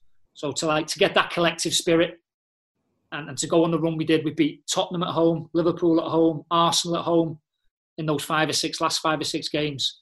And the way we stayed up was brilliant. Um, and we had a we had a real, real good do after it, mate. We had a good few pints, a good Sunday session as well. It was it was a great time, like. Did he mention any anything about like stopping Man City win the league before the game, Mark Hughes? Obviously, he's Man United. No, no, he's got an affiliation with them, really, and because he, he, was manager, he had. It was a bit weird. He had like Vincent Kompany in, in our dressing room, like shaking his hands, and, and I think he went outside to congratulate a few of them as well. And it was a bit like it was a bit off-putting, to be honest with you. Um, and then he's obviously made that comment, and he, I think he's gone on, he's gone on Sky, and he said, "We will never ever be in this position again. The QPR will never be in this position again. We're going one way, and that's upwards, and we're going. This fella's lost the plot." So see, after you stood up, he wasn't even like jumping a bit with the boys in that. Nah, no, he's, it's like he's emotion. Like he's got no emotion. It's weird. Uh, he's got no emotion. But what to fair, the last, the won anything with him as well. To be honest. What What did Joey say when you all got back in the dress? Like, could you hear? Well, he, he, wasn't there, mate. He wasn't there. So he's we've gone in. Where's Joe? Fuck's sake, where is he? We survived here. Like, get around him. Try and get an arm around him. Um, he's on the coach. He's on the coach in his own little world, fighting. Freaking God knows what's going through his head. He's listening to Morrissey. He's listening to Morrissey. Oh, it's just he's just headbutting the wall. so like we're, we're trying to ring him, say, Joe, come on, get in here have a have a pint with the lads. And he's gone, nah, I'm not going in that dressing room with that frigging idiot. I'm staying here. So we're like, sound, okay. So then we get on the bus, having a few beers, and the few Man City players get on our bus, right? Because we've got a few French boys. I think Cisse celebrating with them at the end of the end of the whistle. When the whistle goes, he's, he's on someone's back and they go on. I think it's Nasri. He's got uh, um, what's Nasri on it? Uh, Nasri. Ah, well done, well done. So these lads get on our bus which is the worst thing they could have done because you've got an angry Joey Barton in our bus, and these lads are getting on with their medals, trying to give it fucking high fives. And Joe's just gone, stood up, and gone, lads, if you're not off this fucking bus in 30 seconds, I'm going to launch every one of you through the windows. And they've just gone, out. Oh, that must be brilliant to have somebody in the dressing room like that told me that just says what he thinks. I mean, because you play with so many players, mate, and there's a handful that'll actually speak up for what they believe in, man. It must be brilliant to have somebody like that in your in your dressing room. Yeah, I, loved it. I loved it. I, I, was all for it. You know what I mean? Um, a, a, lot of players melted. A lot of players couldn't cope with the pressure that he brought, the intensity, um, and he, he rubbed a lot of players up the wrong way. But ultimately, he wanted the best for the team. You know what I mean? Listen, some some of the things he did and the way he went about it, I, I'm not going to fully support, but he, he has his way, and he'll always he'll always give hundred percent. He always wants the best for, for, that club that he's at at that moment. You seen me saying, did you two ever have wee ding dongs in that in training? No, not really. I wouldn't yeah. say train. No, it's probably in a, in a game. In a game, if if he let a runner go, which he, he used to do every now and then, give him a little shout. Or if I didn't pass him the ball, he'd say, "Hey, you're a League One player. Give the give the ball to the proper players." I love his shouts as well, man. Tremendous. That was one of his favourite. That was one of his favourite ones. You're that one player, amazing. Right, give the ball to the Premier League players. I loved it. I loved that kind of banter. It was funny. People think that people hate that sort of banter, mate. I love that. Eh? I, I, just think that's the old school. It's the old school. It's just hey, it's just a bit of banter. Fucking hell, it's funny. It's funny, man. He's misunderstood. Right, mate. Next season, money, more money was pumped in. Bosingwa, Park Ji Sung, Fabio, Remy, Cesar. All Arseholes, I take it. oh, that. Um, So we've we've signed Rob Green, England goalkeeper. Reddest, biggest, reddest nose since this. signed Rob Green, great lad, dry sense of humour, great lad. So we're sitting having a bit of breakfast. Comes on Sky Sports News. Julio Cesar signs for QPR. We just signed the England goalkeeper on 50 grand a week a couple of weeks ago. He knows nothing about this, so he's looking at it going, "What the, what the fuck's going on here?" Julio Cesar, Brazilian legend, signed for QPR for 120 grand a week. So you've got two keepers on, freaking massive money. Wow. It's just ridiculous. And then it's just a conveyor belt, a conveyor belt of players coming through. and there were some bellends. Who, who was the biggest bellend? Bosingwa was a was a bellend. He, he's fair, he, he's won everything. I mean, Champions League, championships, but he came to us and wasn't asked. Wasn't asked. He was just turning up. He was Cruyffing in his own frigging areas. He wasn't asked. He was a disgrace lad. And I think before before he came to us, I think the Chelsea dressing room because had that big core group, didn't it? Yeah, Terry. Boys, I've said, hey, he needs to go. So I think they got fed up with him. Right. So See, when he was doing stuff like that, QPR, QPR, we'll fill you in. Yeah, come in. We'll have you. You know. Cheers, lads. See, when he was acting like that to Clint, would you pull him up? No, it, the, the problem is that they didn't have respect for you. Right. Didn't have respect for players like me because obviously I was I was championship standard all the way through. So, so for these lads to come in, and what you had is these lads coming in, and the good lads were leaving. So that core group of nuggets got bigger, and all the sheep started following them. Yeah. There was only a small group of lads who who cared about the club and wanted things done correctly, but that was too big for us to fight. Was uh, so were you hating going into your work at that stage? And to a point, yeah. To a point, I was, yeah. Because um, they, they, were doing things off the pitch. They, they were getting private planes to Paris for a night out. You know what I mean? Like, or or things like that. Remember, remember Shaun Derry speaking to Julio Cesar, and Julio goes, "How how how how far do you drive in, Sean?" He goes, "Oh, mate, sometimes it takes me two hours on the M25." And he goes, two hours? Whew. So why don't you just buy a helicopter?" to Shaun Derry. And Shaun Derry's going, so what? Buy a helicopter? That's the kind of level it went to. You know what I mean? I've played the boys who played with Shaun Derry and said he's a top, top man. Great lad, man. Another one who can't handle the booze, though, Si. Can't Really? handle it. Yeah, he just got he, he- all his muscles go in his body, so he just he's all skin. So he has a few pints and he just goes. He's just all skin, man. He's got no skeleton left. Well, oh, that big head would be, be able to absorb loads of drink, man. Oh no, no, his head go. His head's too heavy, and it, it falls forward. The body can't contain it. See, the big players that came in, was there anyone who was a, was a decent guy? Like Park Ji, surely Park Ji Sung's not a bad guy. Like Park Ji Sung was, he, he didn't really speak much English, so but he was a boss lad. He was, he was a good lad. But even he, even he, like kind of lost his powers from Man United. So everything that he was at Man United, he wasn't at QPR. So you hmm. think like you can run for fun, Park Ji Sung, Yeah. but you couldn't even seem to do that for QPR. It was just mad. It's just the whole group and the whole like collectiveness was, was wrong. The energy was wrong, and even these good players that came in struggled there. It was fuck, it was bizarre. Was it like a toxic place to be in? Huh? It was in the end, yeah. It was. It was horrible, mate. It was horrible, and Mark Hughes didn't help. He didn't help. You're He to wasn't- have these sort of players, mate. You need a guy in charge who's going to bind everyone together, don't you? Oh, you need you need a disciplinarian. You need you need to be that focal point. You need to control these players because if you don't control them, they'll just go off and do their own thing. Um, and that, that's the way it went. And we had a we had a horrendous start to the Premier League. I think we got beat five 0 at home to Swansea after Mark you said we'll never be in this position again.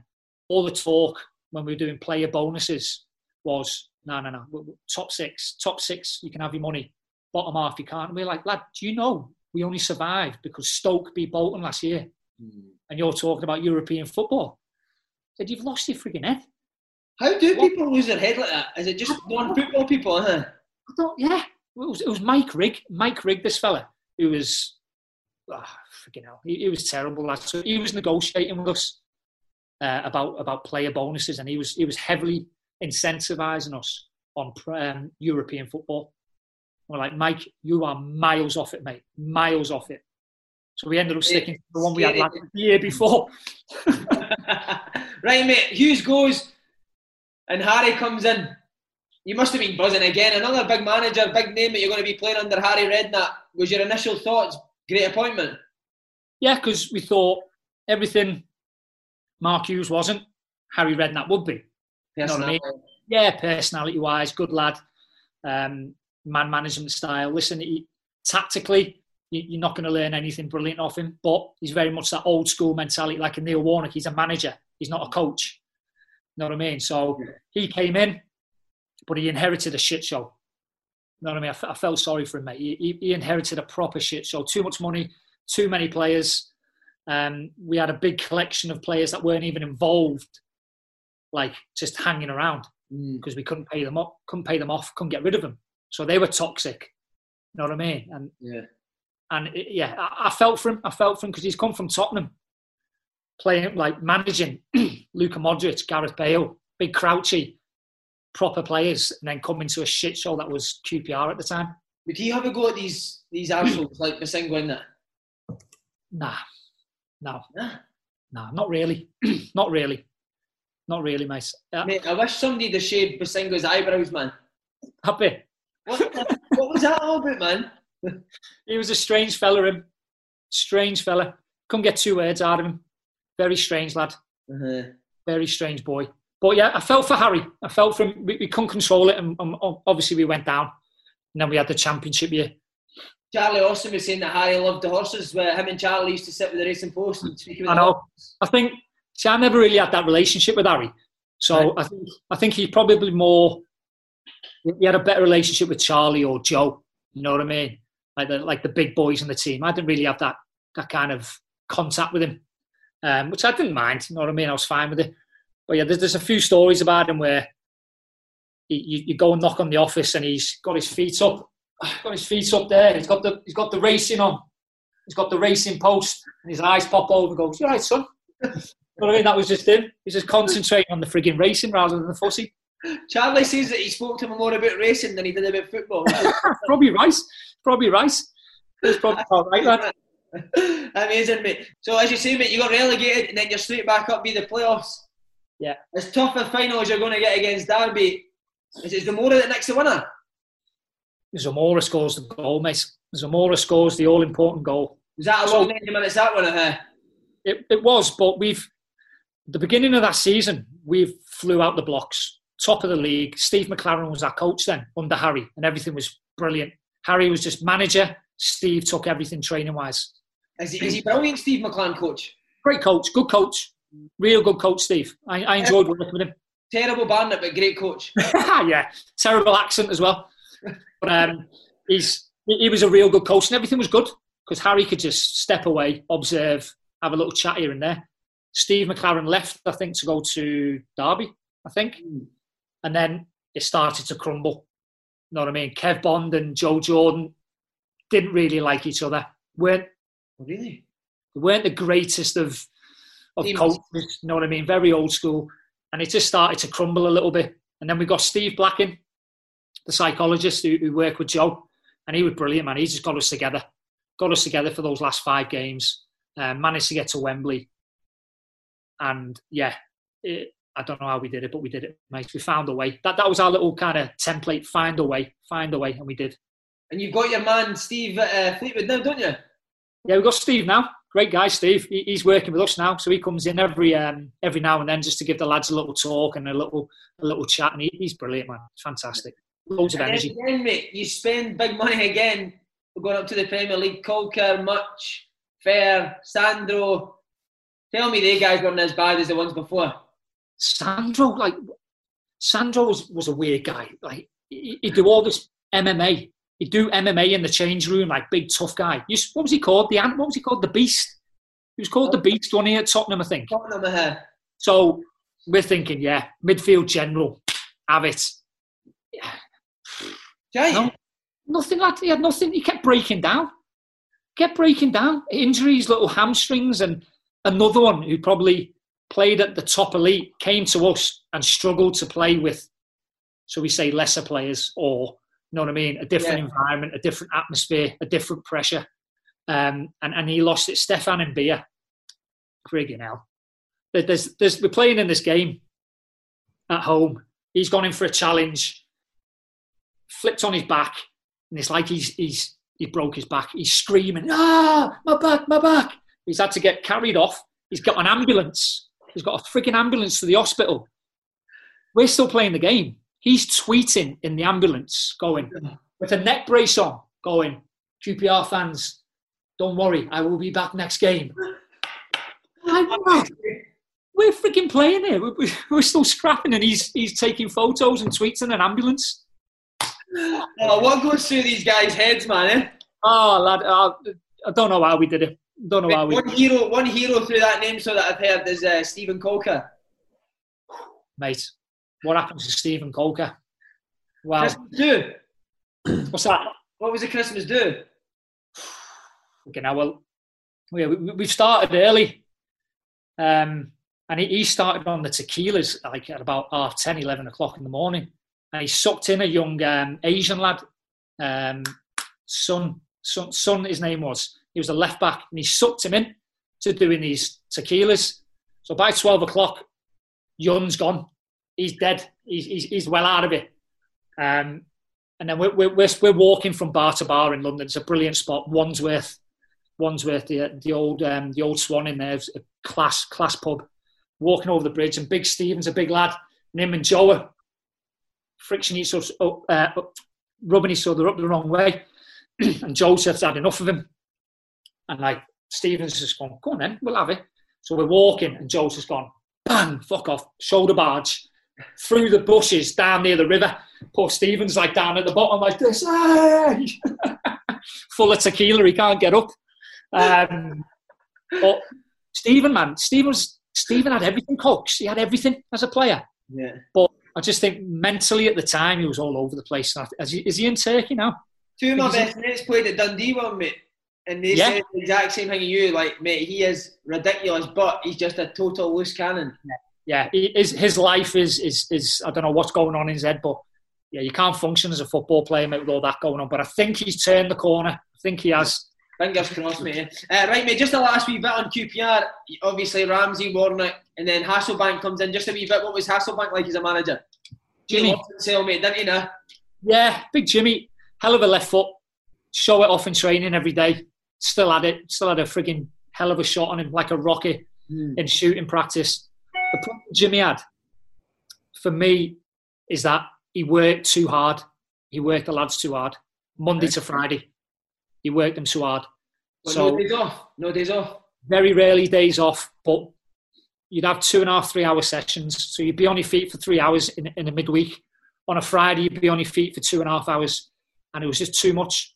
It was too much, and I get he probably wanted to like impress. It was his first big job in the championship, and he probably wanted to do things correctly, but he went about it the too much the other way, and the lads just get lost the legs when the games come along, mate. Did he tell you stories, or was he the same, similar to Hughes? Oh, really? He had a little bit more about him. Uh, he had a bit more of a, a, smile and a better personality about him. Um, but no, we won't, tell you stories or anything like that. Not to me, anyway. But he'd work. Who, who's your best man? He's worked quiet.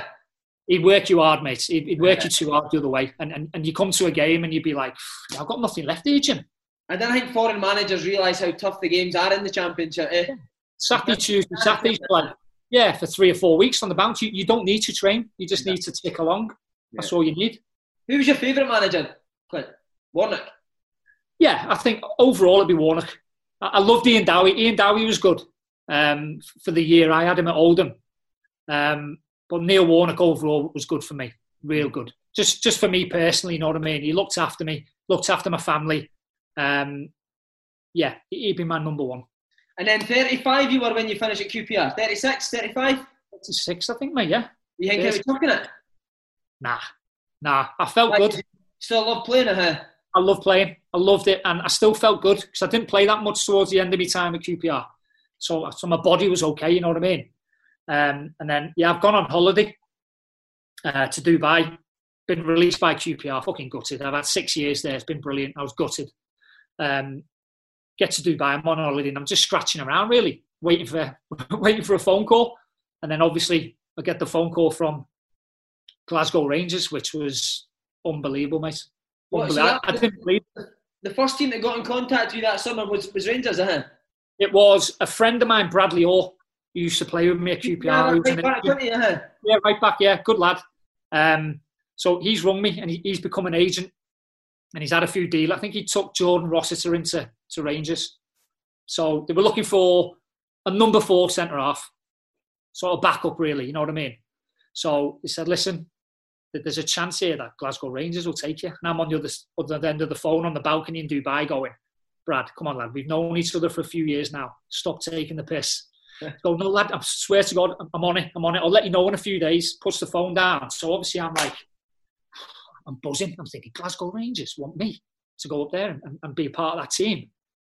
So for the next few days, I'm like, I'm trying not to get myself too excited because I just think that they're going to bin me off. I'm probably fifth or sixth choice on the list. Get a phone call next couple of days. And gone, lad, it's on. It's on. And I've gone, what? He goes, it's on. He said, when are you home? So I've got another week here in Dubai. He said, well, when you get back home, fly up to Scotland, we'll get it done. So I've gone, lad, I want to fly home now. I've got a week's holiday left with my kids and my family, and I'm thinking, I just want to off. When I got off, I just want to get back home because Oh, you see, after a week, after a week, you've ran out of things to speak to them about anyway, I haven't know, you? I know, I know, but I'm thinking, hey, they might change their mind. I want to get up there now and sign this before they change their mind. Did you see how do it, or did you get a flight? No, no, I stayed, I stayed. Um, yeah, I couldn't do that to them, mate. Freaking hell. Did you- divorced. Did you speak to Joey Barton that week leading up when you were in Dubai? Because he'd already signed, hadn't he? Yeah, so I, I've, I've texted him a couple of times, like, and um, he's saying, lad, yeah, let's get up there and let's let's have a good go, sort the dressing room out, and let's try and make um, a good push for it next season. He was buzzing. He was buzzing to go and play for that football club. Um, I can't tell his story because obviously he wants to tell it himself, but Yeah. I think he got told a few um, a, f- a few lies and a few things that didn't materialise when he got there, and that's when the shit happened. But I, I've landed in London, got a flight up to Scotland, landed in Glasgow. I'm at the carousel waiting for my bag. One of the girls from Rangers Media phones me. He goes, "Hi, Clint, how are you?" I said, "Yeah, I'm fine." I said, "I'm I'm just outside. I'm waiting for. There's a few cameras here." So I'm going, "Okay, Sam." Thinking it's just Rangers Media Yeah. just do a quick interview. Lad, I have walked in through gates open. I've walked through with my bag and I've never seen a scene like it. It was like George Clooney or Leonardo DiCaprio behind me, lad. All the paparazzi, video camera, Sky Sports, put a, a, um, a microphone in my face. And I'm going, what the fuck's happening here? I mean, I'm It's Clint nuts Hill. It's I'm nuts Clint- here, man. Yeah.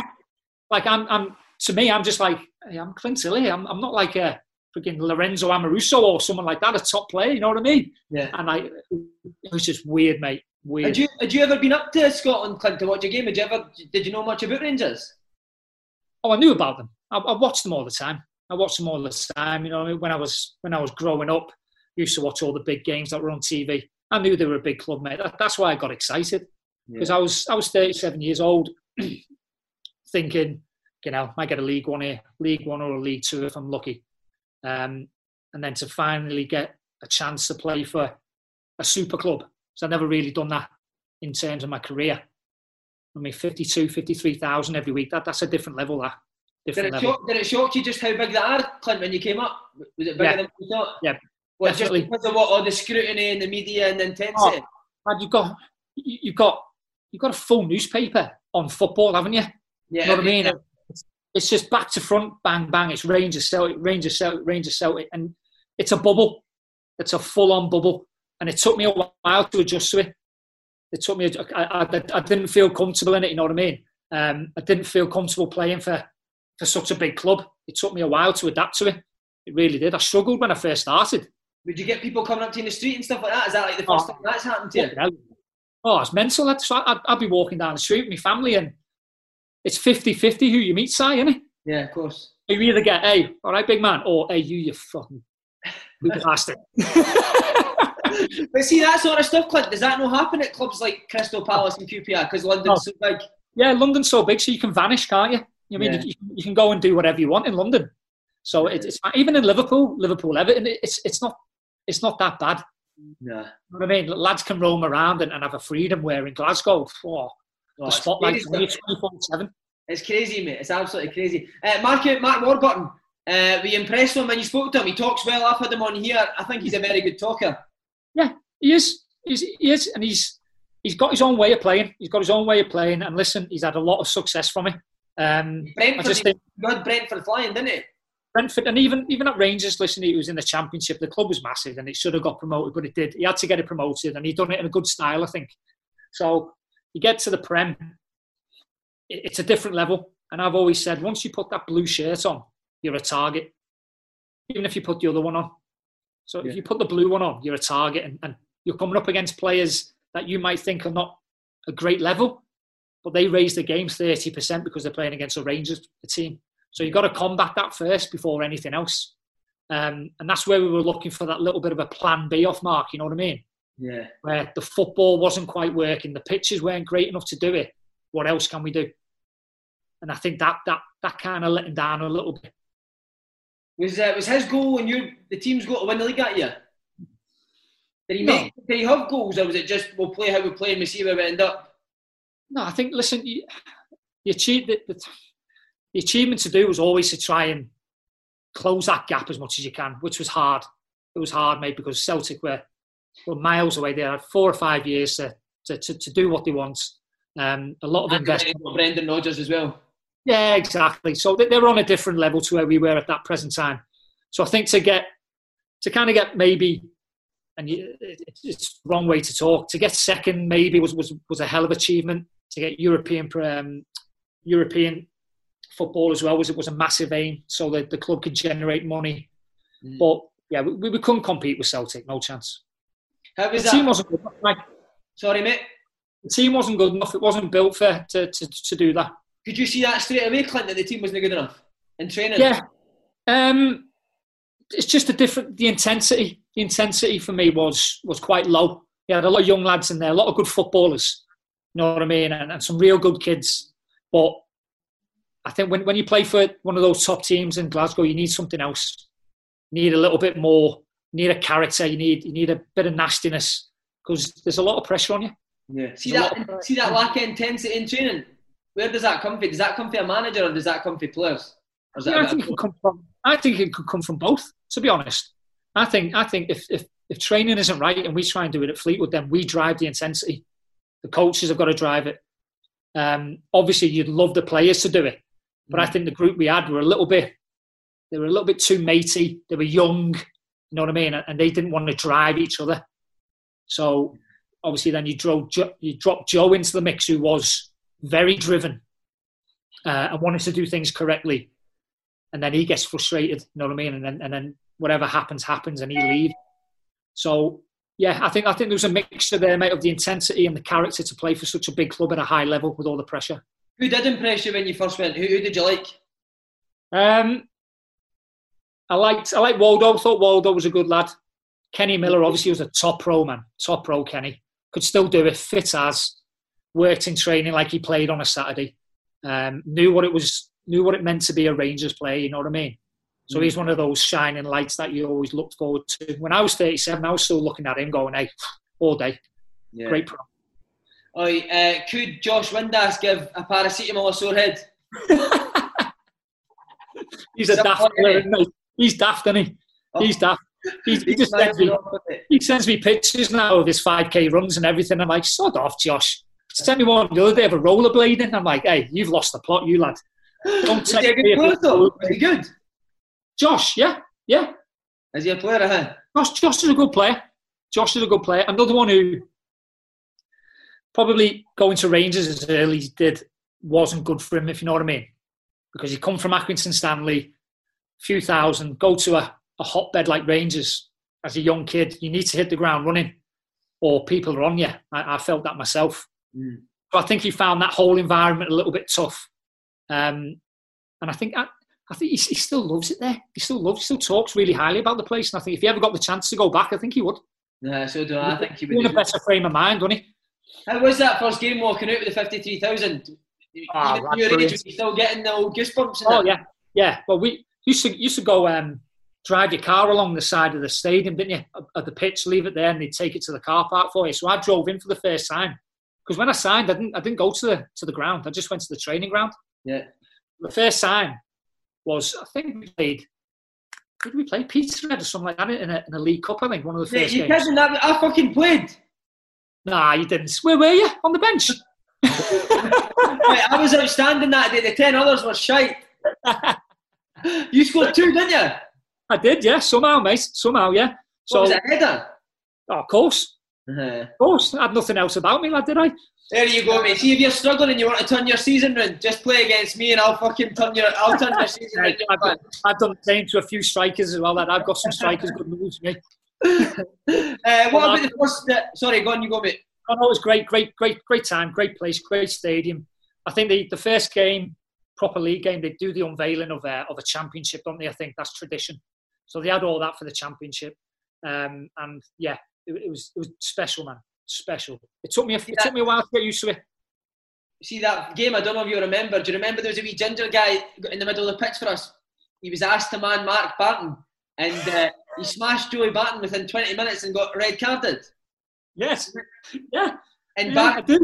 and Joey Barton's done that to him after his red card. Oi, ginger pubes, fuck off. the Joey, like the Joey, end up taking him on a little merry-go-round, run all over the pitch. Then he said, "I've got Mate, this." you had him over at left back, you had him over Yeah. right back, he was just Yeah, taking him anywhere. Yeah, Come on, son, you're coming with me? Used to take him all around the pitch, didn't he? Tremendous, man. Uh, right, mate, I need to talk. I know you'll not like it, but you're on the bench for the 5 1 defeat. Yeah, Celtic. Yeah. How hard was that watching for the side?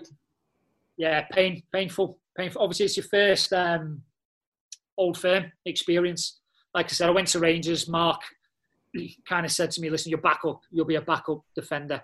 I think they tried to get Joleon Lescott in uh, during that time, but I think he failed a medical. He ended up with Senderos at the time, so I think I was kind of third or fourth choice at the time. So I was on the bench, and it was a massacre.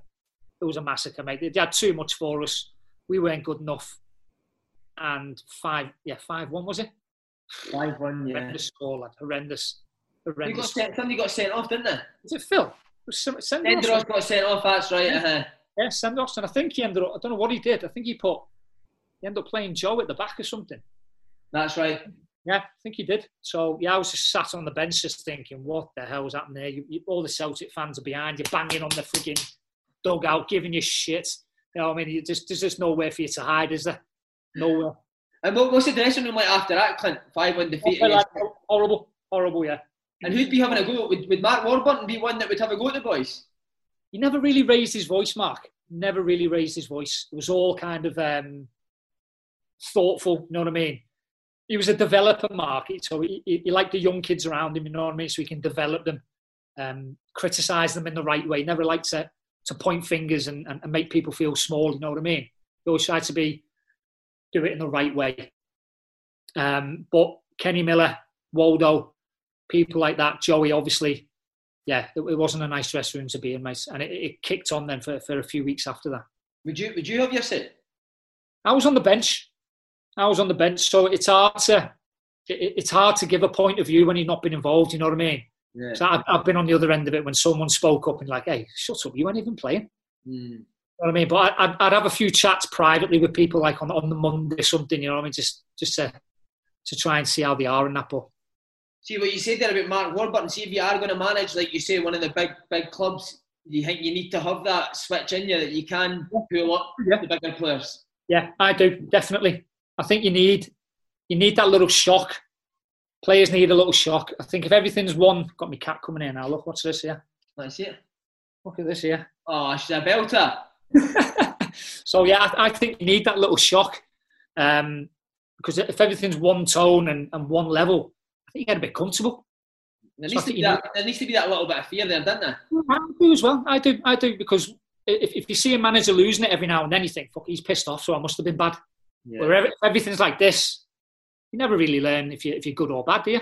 No. See, with the Joey Barton incident, obviously, they don't want to talk about it because it's Joey's story. But Yeah. was that the beginning of the end for for Warburton? Yeah, yeah, I think, I think it was. I think it was. Um, just, just the lads were leading up to. I think the lads were kind of always talking about the, the, the, they beat them in the League Cup, didn't they, or something in the Yeah, cup final, the in the semi there, and they were always talking back to that about going, "Hey, we beat them last year," so. You know what I mean? And it was like a, a badge of honour, which it should have been, but it should have been put to bed because it's a new season and we need to kick on and be even more ruthless. but they always kept reverting back to this this win. And Joey, that, that used to rub him up the wrong way. You know what I mean? He said that was last season. He said there was there were a bag of shite last season. They got Brendan Rodgers in this season. They're a different level. We need to match it. Um, and, and, and then I think it just kicked off from there. One thing is we never did defensive work. we never worked on defensive work with Mark. That was, that was a big point of concern for us. You know what I mean? So we do loads of attacking free kicks, uh, corners, and we never do a, a defensive corner. And that that that riled Joe up one day, and he goes, "Why are we pr- uh, practicing our defensive corners? So we don't do that here." He said, "Well, maybe we fucking should." He goes, "No, no, no, we don't do it here." And there was about a conversation for forty-five minutes about that, why we should do it and why we shouldn't do it. It was just madness, like.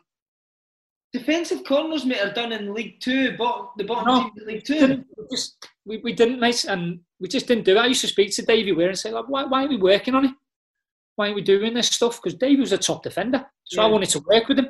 He said, we just we just don't do that. So we're all about the football. We're all about passing, keeping hold of the ball, working teams. And I'm like, fucking, you need something else. You need something else. So see if you were to look back to see what was missing for that team, would it be stuff like that, the defensive set pieces, the intensity in training? I just think it's yeah, you need a plan B. Listen, play some good football at times, but you go to places like Inverness, Hamilton, you know what I mean? Like on the plastic. The window, doesn't it? Football no, exactly. you, you, need to, you need to, you need to be solid. You need to be compact. You need to to scrap out a one 0 win. A one 0 win. It's not all about getting eight hundred passes and, and, making things look good. Um, and I just don't think we had that.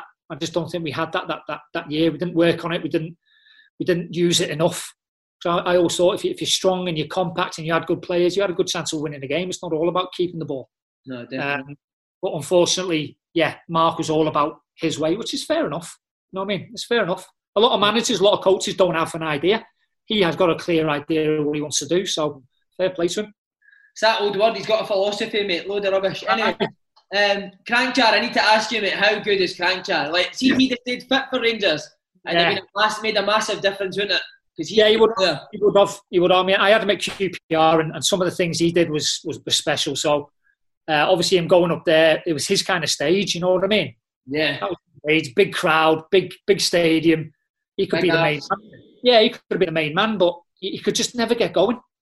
Could never get going. Could never stay fit. There was glimpses of of magic from him, but I, I just think he, he, wasn't fit enough to do it on a weekly basis, man. He, he struggled, unfortunately. What kind of guy is he?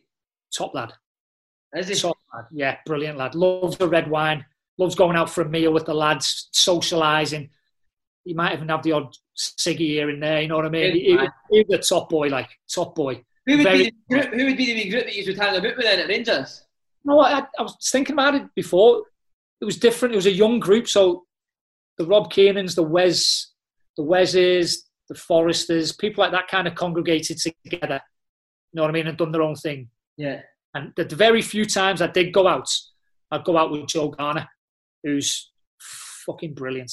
What Is a lad. He's a great lad, mate. Great lad. But we, we never went out a lot because I was always wary of, you know, it, would only take one daft thing and it'd all go off, you know, in Glasgow. So very wary. I picked me times about going out. But me and Joe went out a couple of times and that boy can drink, lad. That boy can drink. Where, where, can you remember where you went there? We went to Bar 29, lad. Oh, 29, bar 29? Oh, yeah, got looked after in there. Oh, Special, what happened there?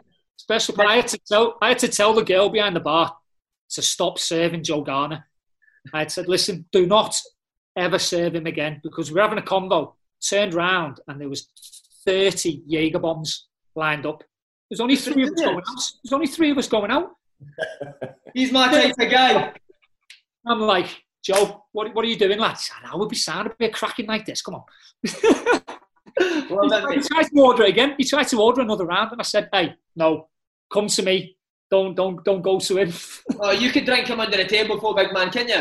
I love a bevy, like yeah. I love a bevy, but can't do thirty Jaeger bombs like that. Freaking hell! I want to enjoy. That's suicide, mate. That is suicide, man. Night, lad.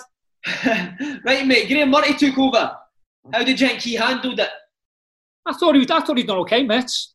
I thought he'd done well. He, um, he works on things in training that we we haven't worked on before. Defensive work, structure, uh, brought a bit of a smile back to the place as well. Um, he was put, he was put in a difficult situation, wasn't he? But I thought he handled it well. He's another one that kind of just seems like he's we just it looks like a good coach now, but maybe not got that switch in him. Yeah, yeah, I think that I think he's he's a brilliant academy coach, and I think he's doing wonders at, at Rangers now. Yeah. Um, from from some of the stories I've heard, but it's different going to first team management. It's different, but I thought he handled it really well. Um, he, he looked after the lads. He got the lads on board, um, and it was a difficult job for him because the scrutiny is massive, and the amount of bloody interviews you have to do as a manager there. You just want one slip of word, and they're on you to headline, isn't it? Yeah. Is it was it frustrating, frustrating for you, Clint? Because obviously, if you could have maybe done that a wee bit better, if you're doing well in Glasgow, it's the best best life in the world. But uh, if you're on the other side, it, it must be so hard. It's hard. It's hard, mate. I mean, I struggled there for the first few months. I, I, I always, I always say I did. I couldn't cope with it. Um, I was struggling to, to play with the footy, the size of the, the stadium the, and the people, uh, the pressure. Uh, but then I just made, I just made a, an effort one day, to go, you know what? You're not going to please everyone here. Not going to please them. This, this club's massive. It's had legends throughout the game. You're never going to be at that level to compare to them. So they're always going to get people who are going to think that you shouldn't be there. So I just uh, enjoy it, give everything you've got, get out on that pitch, and just do what you do. And if it works, it works. And I started to enjoy that last kind of six months.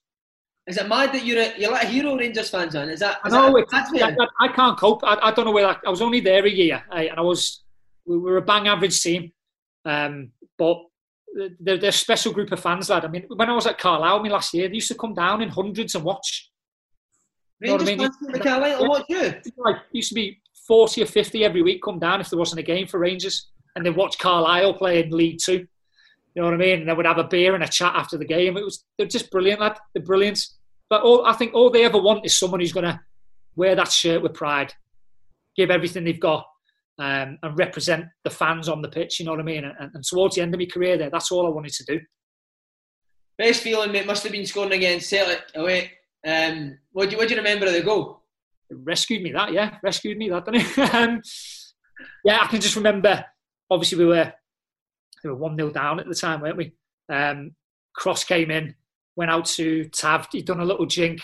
Emerson got the ball, hit a great shot, and I just done my John Aldridge, mate. Just copy John Aldridge from back in the day. You know what I mean? Just follow things in. And I just creep around the back, and I just thought, just get a fucking sweet strike on this, no matter what part of the body it is. Yeah. Just make sure it's your sweet.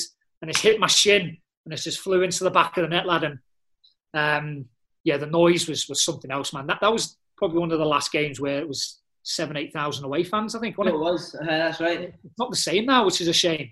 But the, the, the uproar and the the fans and the, the, the poor girl behind the, the goal, mate, she was giving me some shit there, the Celtic fan. What's she? Oh, she was giving me some shit there, lad. Have you seen her face? Oh, what? Some of the things coming out of her mouth, she shouldn't even know at that age. unbelievable, it's unbelievable, isn't it? What, uh, is that the best atmosphere you've played in? Yeah. Yeah, no matter what. I mean, listen, we, we had a shit time in Old Firm when I was there, but the, the, the games and the atmosphere, the build up, Jesus Christ, the build up something else. Like a week before, you, would be in Tesco shopping and someone would be going, hey, we need to do them bastards on Saturday.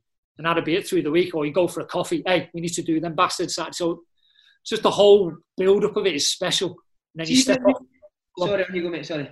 So, so when you step off the bus at Celtic Park, and um, all the fans are there giving you a nice greeting, throwing coins at you, spitting at you, telling you what you are. You know what I mean? It's, it's, it's, you know you're in for a proper game. Like, see, even at 37, like, would you still get nervous playing in their games? Yeah, yeah, because you knew how much it meant to the people. Yeah, you know what I mean? You, you, you wanted to do your best, and you wanted to you wanted them them fans to go home with a smile on their face because it's been a shit few years for them. Um, so you just wanted to to give them a little glimmer. Unfortunately, we only had frigging a draw out of them. I think at, at the games I played in. Yeah. Um, and yeah, I think that that goal and that draw at their place was a little glimmer. Obviously, it's not a win, but it was a little glimmer of hope. You know what I mean? You were getting better, mate, weren't you? And then the news comes that Pedro Caixinha's got the Rangers job. Now, me being outside, I was thinking, why has this guy got the Rangers job? you, as a player, thinking the exact same. Didn't know who he was. Didn't know his background. Um, that the whole build up to it, we think we need a Rangers man in here. You know what I mean? We need someone who knows the league, who knows what the, the atmosphere is, who knows what the expectations are. So for me to get some unknown fella in who's never experienced that before was was a big risk, a big risk. Um, and it, it turned out that way. To be honest with you, Could you tell? Could you tell straight away he was a bit off it? Like he was a bit, he was a bit mad, wasn't he? Yeah, he was. Some, some, I mean, some of the some of the press conferences were were mad, wasn't it? Like some of the quotes he did, he, he was bloody. Caravan and the dog, wasn't it? It was a gold mine for the local media, like, wasn't he? Uh-huh. Some of the things he said. Um, training was weird. Um, all kind of this periodization stuff. Uh, we would go out in the morning, do half an hour on something, then we'd come back in for a couple of hours, then we'd go back out, and you're like, you can get all this in one session, you know. What? It's, it was just very weird. There was, there was like loads of plyometrics, passing the ball, running through cones, um, plyometrics into a 1v1 or 2v2. And, and it was just, I don't know, it was too complicated. It was too complicated. And he's, um, he wasn't good with the language. So with that as well, it was just fucking carnage. Like it was, Uh, the boy, the boys have a field day with that, mate. And see when. Yeah, Uh-huh. that's, that's it. The, the, the language barrier was, was, was, a big thing for him, Mason. Yeah, it, it just, yeah, it wasn't the right fit. Wasn't the right fit, mate. Was his meetings no? I think he had quite a few weird meetings, didn't he? and he, he's, he's put this he's put this presentation on one game, and I'm, I'm, I'm to this day I still think it's the presentation he did for the job, right? That he's give the board. I swear to God, I think it is. Right. It's all fireworks. It's all gleaming. The the shots of the stadium, players, trophies, the Rangers history, and I'm going. He's definitely give this to the board. Um, and then he's got into his style of play. So he was in where was he? Qatar or something like that. Yeah, Qatar. Yeah. So he's got these lads playing footy, bang, passing the ball, saying, lads, this is how I want us to play football for Glasgow Rangers. And we're like, lad, it's 90 odd degrees out there. It's walking football. No one's putting any pressure on you. You know what I mean? Uh, We- Scotland, somebody's going to be smashing you, mate. Lad, we could still play at that level now. And we're sat there going, he doesn't know what it means to put that blue top on, to go to an away ground. You're not going to get it that easy. And it was just too blinkered, mate. Too blinkered. He lost I, the I heard that about the presentation. There was always fireworks and like money signs Oh. and coming. Fireworks, bing, bang, bang. The lads were like, freaking hell, what's going on? It was better than the actual talk. Did you did you have the chance to stay under him, Clint, or was it definite that you were going to go? Now, to be fair, spoke to Warbs and, and Davey before they left, um, and they were talking about maybe getting another six months a year. Um, but obviously they left then. And then Pedro's called me in before the Hearts game, which was my last game. And he's gone, uh, I don't think we, we want you here next season. I said, well, all right, okay. Can, uh, can you explain why? He's gone, we, we don't think you can um, we don't think you can get the ball and pass out from the back uh, and- play the football that we want to go. Go. I went, you fucking taking the piss? Goes, no, I just don't think you can you can play the football that we require. And I'm like, lad, you're fucking miles off it. And then he's gone, hey, he's gone, but I, I need you. I- need you to play for me for these next three games. Is that okay? I've gone, yeah, I'm fucking good pro, so don't you worry about that, but don't disrespect me like that. So I've ended up playing. I've ended up playing in that, that Hearts game. I think we won two 0 I got man of the match. I thought, big fuck you to him. You know what I mean? yeah. Uh, but I pulled my calf and I couldn't play in the last couple of games. So that, that was my last game for them. now. But yeah, I don't know if that was a language barrier thing, side the way the way you tried to explain it. But that, that was just, for me. yeah, that, that was just one of, yeah, that's just one of the problems he, he had, and I, I, I don't know, I don't know. It just wasn't for me. It wasn't for me. Uh, as I say, how big you are at Rangers, mate. Like, do you, do you wish that you'd maybe gone there earlier on in your career? Imagine, imagine being, imagine being 26, 27 in the glory years, lad, where they're, they're top boys, they're winning leagues, they're winning trophies. You, you just float around Glasgow, wouldn't you? Yeah. Pretty much the way that the, probably the Celtic boys are now, aren't they? They're, they're, they're idolised and they're probably floating on fresh air around Glasgow, where Yeah. you, you, you can only imagine what it was like when, when Rangers were at the top. They, must have been idolised, mate. Special times because Yes, it's a fucking great club, lad. I loved it. Great club. I wish I was younger. I wish I stayed longer. But just to get the chance, mate, to wear that jersey was, was something special. Just last question, mate. How do you look back on your career? You know, I done well. all right, you? lad, I done well for, for what I had in terms of ability, talent. I I got every every last bit out of myself, mate, and that that's what makes me proud. You know what I mean? I never give up, always kept going, and I got the most out of myself. So, yeah, wish I could do it again, mate. And last time, Djibril Cisse, up yeah. Hey, my nose jib. You owe me a new nose job, lad. Clint, what a man. I loved it. Thanks very much, mate. Lads, oh, oh, pleasure. Oh. Take care.